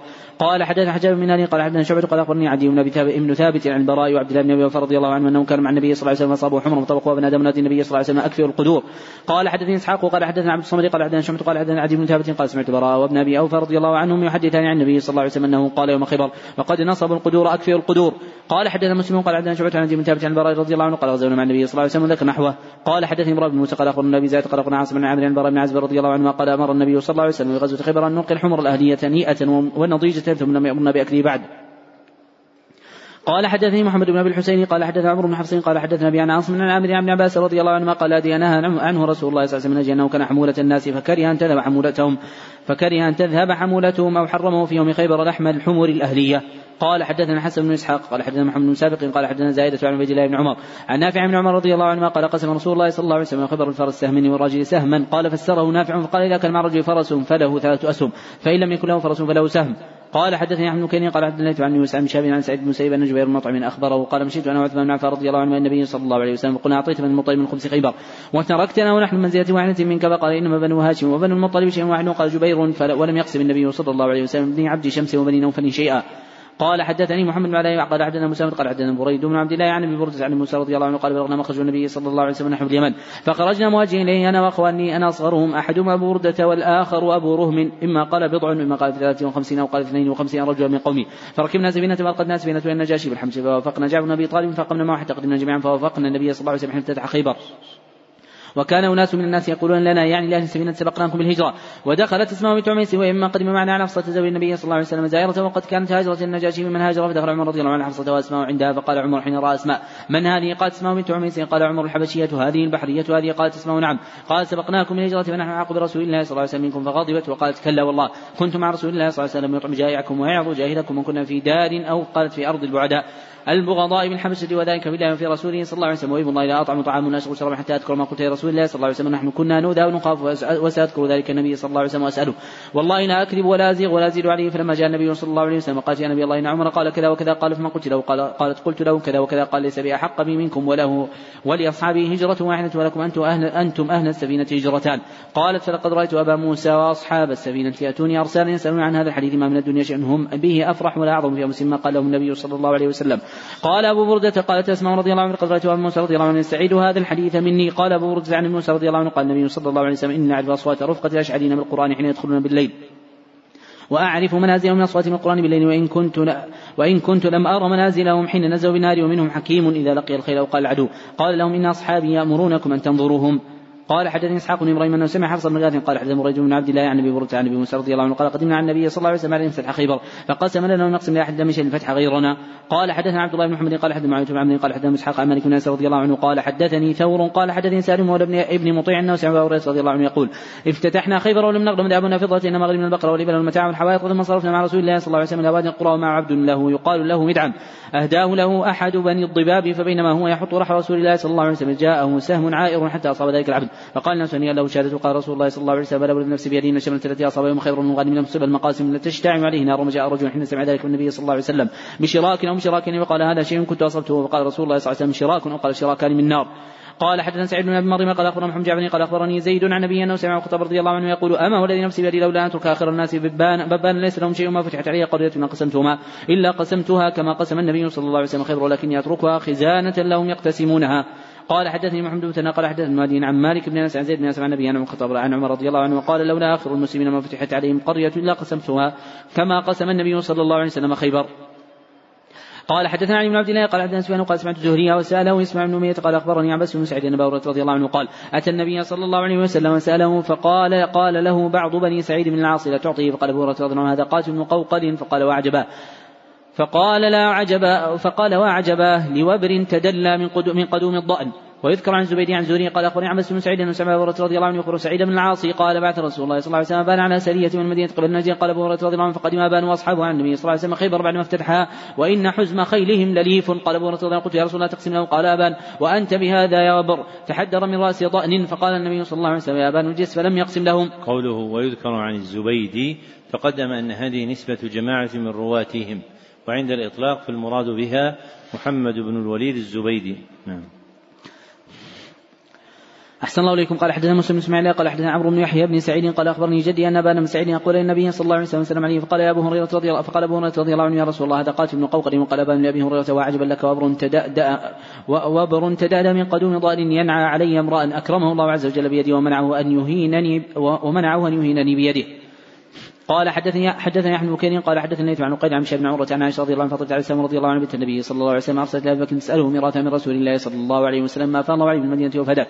وما بقي من خمس خيبر؟ فقال أبو بكر رضي الله عنه رسول الله صلى الله عليه وسلم قال لا نورث ما تركنا صدقا ما يأكل ال محمد صلى الله عليه وسلم في هذا المال وإني والله لا أغير شيئا من صدقة رسول الله صلى الله عليه وسلم عن حالها التي كان عليها في عهد رسول الله صلى الله عليه وسلم ولا أعمل صلى الله عليه ولا اعملن فيها ما عمل به رسول الله صلى الله عليه وسلم. فأبو بكر رضي الله عنه يدفع فاطمة رضي الله عنها شيئا فوجدت فاطمة على أبي بكر رضي الله عنه في ذلك فأجرته ولم تكلمه حتى توفيت. وعاشت بعد النبي صلى الله عليه وسلم ستة أشهر فلما توفيت دفن زوجها لعلي رضي الله عنه ليلى ولم يؤذن بها أبا بكر وصلى عليها وكان لعلي رضي الله عنه الناس وجه حياة فاطمة فلما توفيت استنكر علي وجوه الناس فالتمس مصالحة أبي بكر. ومبايعته ولم يكن يبايع تلك الأشهر فأرسل إلى أبي بكر أن ائتنا ولا يأتنا أحد مع كراهية لمحضر عمر. فقال عمر رضي الله والله لا أدخل عليهم وحدك فقال أبو بكر وما عسي وما عسيتهم؟ أن يفعلوا بي والله لا آتينهم. فدخل عليهم أبو بكر رضي الله عنه شهد علي رضي الله عنه فقال إنا قد عرفنا فضلك. وما أعطاك الله عز وجل ولم ينفس عليك خيرا ساق الله عز وجل إليك ولكنك استبدلت علينا بالأمر وكنا نرى لقرابتنا من رسول الله صلى الله عليه وسلم نصيبا حتى فضت عين أبي بكر. فلما تكلم أبو بكر رضي الله عنه قال والذي نفسي بيده لقرابة رسول الله صلى الله عليه وسلم أحب إلي أن أصل من قرابتي وأما الذي شجر بيني وبينكم من هذه الأموال فلم آل فيها عن الخير ولم أترك أمر رأيت رسول الله صلى الله عليه وسلم يصنع فيها إلا صنعته. فقال علي لأبي بكر موعدك العشية البيعة. فلما صلى أبو بكر الظهر رقي على المنبر فتشهد وذكر شأن علي رضي الله عنه تخلفه عن بيعته وعذره بالذي اعتذر إليه. ثم استغفر وتشهد علي رضي الله عنه فعظم حق أبي بكر وحدث أنه لم يحمل على الذي صنع نفسه على أبي بكر ولا إنكر الذي فضله الله عز وجل به.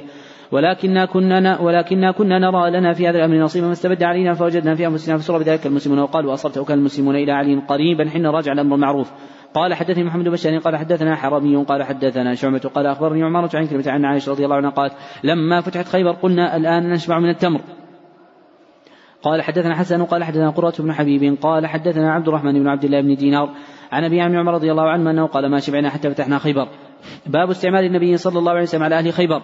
قال حدثني إسماعيل قال حدثني مالك عن عبد المجيد بن سعيد عن سعيد بن مسيب عن أبي سعيد الخدري وأبي هريرة رضي الله عنه أن رسول الله صلى الله عليه وسلم سمع رجلا عن خيبر فجاءه بتمر جنيب. فقال رسول الله صلى الله عليه وسلم كل تمر خيبر هكذا؟ فقال لا والله يا رسول الله نأخذ صاع من هذا في الصاعين بالثلاثه فقال لا تفعل بيع الجمع بالدراهم ثم ابتع بالدراهم جنيبا. وقال عبد العزيز بن محمد عبد المجيد عن سعيد ان ابا سعيد وأبا هريرة رضي الله عنه حدثا أن النبي صلى الله عليه وسلم بعد اخى بني عدي من الأنصار إلى خيبر فامروا عليها وعن عبد المجيد عن صالح سمان عن أبي هريرة سعيد رضي الله عنه مثله وذكر مثله. باب معاملة النبي صلى الله عليه وسلم أهل خيبر قال حدثنا موسى بن إسماعيل قال حدثنا جويرية عن نافع عن عبد الله رضي الله عنه قال اعطى النبي صلى الله عليه وسلم خير اليهود أن يعملوها ويزرعوها ولهم شطر ما يخرج منها. باب الشاة التي سمت للنبي صلى الله عليه وسلم بخيبر رواه عروة عن عائشة رضي الله عن النبي صلى الله عليه وسلم. قال حدثنا عبد الله بن يوسف قال عبد الله قال حدثني سعيد عن أبي هريرة رضي الله عنه أنه قال ما فتحت خيبر أهديت رسول الله صلى الله عليه وسلم شاة فيها سم باب غزوة زيد بن حارثة قال حدثنا مسدد قال حدثنا يحيى بن سعيد قال حدثنا سفيان بن سعيد قال حدثنا عبد الله بن دينار عن ابن عمر رضي الله عنهما قال أما رسول الله صلى الله عليه وسلم سمت على قوم وطعنوا في إمارته. فقال إن تطعنوا في إمارتي وقد طعنتم في إمارة أبيه من قبله وإيم الله لقد كان خليقا الإمارة وإن كان من أحب الناس إليه وإن هذا من أحب الناس إليه بعده. باب عمرة قضاء ذكره أنس رضي الله عنه عن النبي صلى الله عليه وسلم.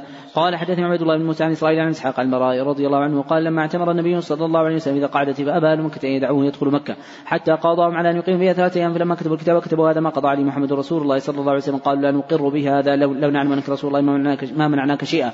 ولكن أنت محمد بن عبد الله فقال أنا رسول الله وأنا محمد بن عبد الله ثم قال علي نمحو رسول الله قال علي لا والله لا أمحك أبدا. فأخذ رسول الله صلى الله عليه وسلم كتابه ليس يحسن يكتبه فكتب هذا ما قضى محمد بن عبد الله لا يدخل مكة السلاح إلا السيف في القراب وألا يخرج من أهلها بأحد إن أراد أن يتبعه ولا يمنع من أصحابه أحدا إن أراد أن يقيم بها. فلما دخل ومضى الأجل أتوا علي رضي الله عنه؟ فقالوا قل لصاحبك اخرج عنا. فقد مضى الأجل. فخرج النبي صلى الله عليه وسلم تبعته ابنة حمزة تنادي يا عم يا عم. فتناول علي رضي الله عنه فأخذ بيدها وقال لفاطمة عليه السلام رضي الله عنها دونك ابنة عمك حملتها فاختصم فيها علي وزيد وجعفر قال علي رضي الله عنه أخذتها بنت عمي. وقال جعفر ابنة عمي وقالت تحته. وقال زيد ابنة أخي فقضى به النبي صلى الله عليه وسلم لخالتها وقال خالته منزلة الأم وقال علي أنت مني وأنا منك. وقال جعفر أشبهت خلقي وخلقي. وقال لزيد أنت أخونا مولانا وقال علي رضي الله عنه الزوج بنت حمزة. قال إنها ابنة أخي من الرضاعة.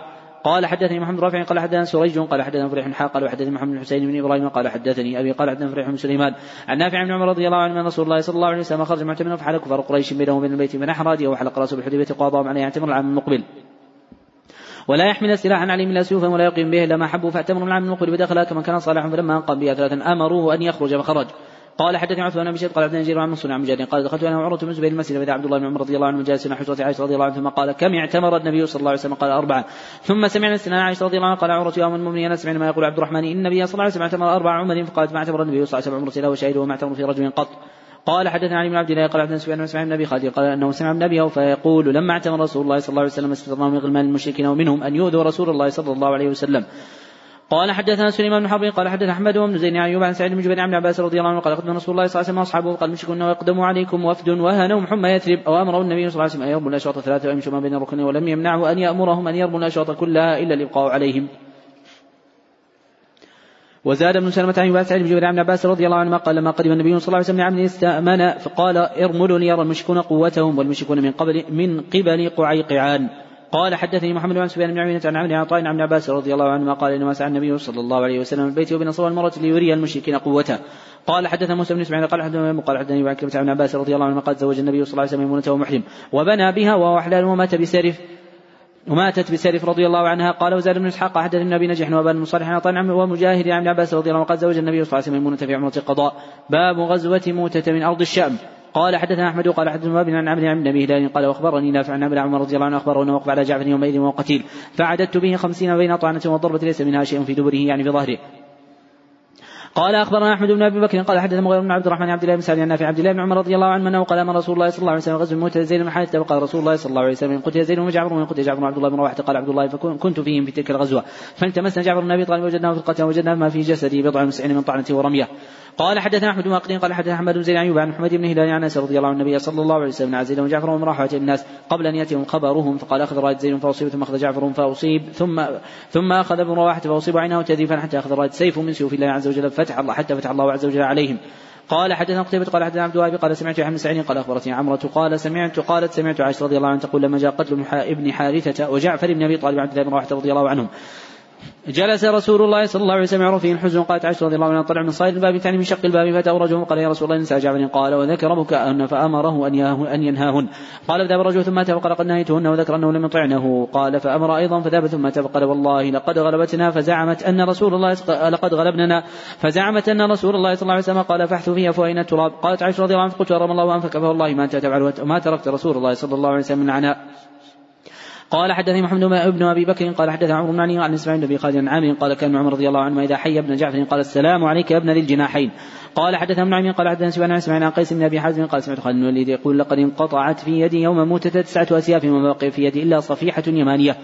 قال حدثني محمد بن قال حدثني يحيى عن إسماعيل قال حدثني قيس قال سمعت خالد بن الوليد يقول لقد دق في يدي يوم موتة تسعة أسياف وصبرت وصبرت في يدي صفيحة ليمانية قال حدثني عمران بن ميسرة قال حدثنا محمد بن فضيل عن حسين عن عامر عن نعمان بن بشير رضي الله عنهما قال أغمي على عبد الله بن رواحة رضي الله عنه جعلت أخته عمرة تبكي. واجب له وكذا وكذا تعنوا عليه فقال حين افاق ما قلت شيئا الا قيل لي انت كذلك؟ قال حدثنا قتيبة قال حدثنا عنفر عن حسين عن شعبي عن نعمان بن بشير رضي الله عنه قال عن عبد الله بن رواحة بها أو ذكروا بهذا فلما مات لم تبكي عليه. قوله حدثنا عبثر ليس في رواتهم من اسمه عبثر سوى راو واحد هو عبثر بن القاسم الزبيدي. نعم. أحسن الله إليكم قال رحمه الله تعالى باب بعث النبي صلى الله عليه وسلم أسامة بن زيد رضي الله عنه من الحروقات من جهينة قوله باب بعث هذه الترجمة من أمهات التراجم عند البخاري ذكرها بهذا اللفظ في ستة مواضع نعم.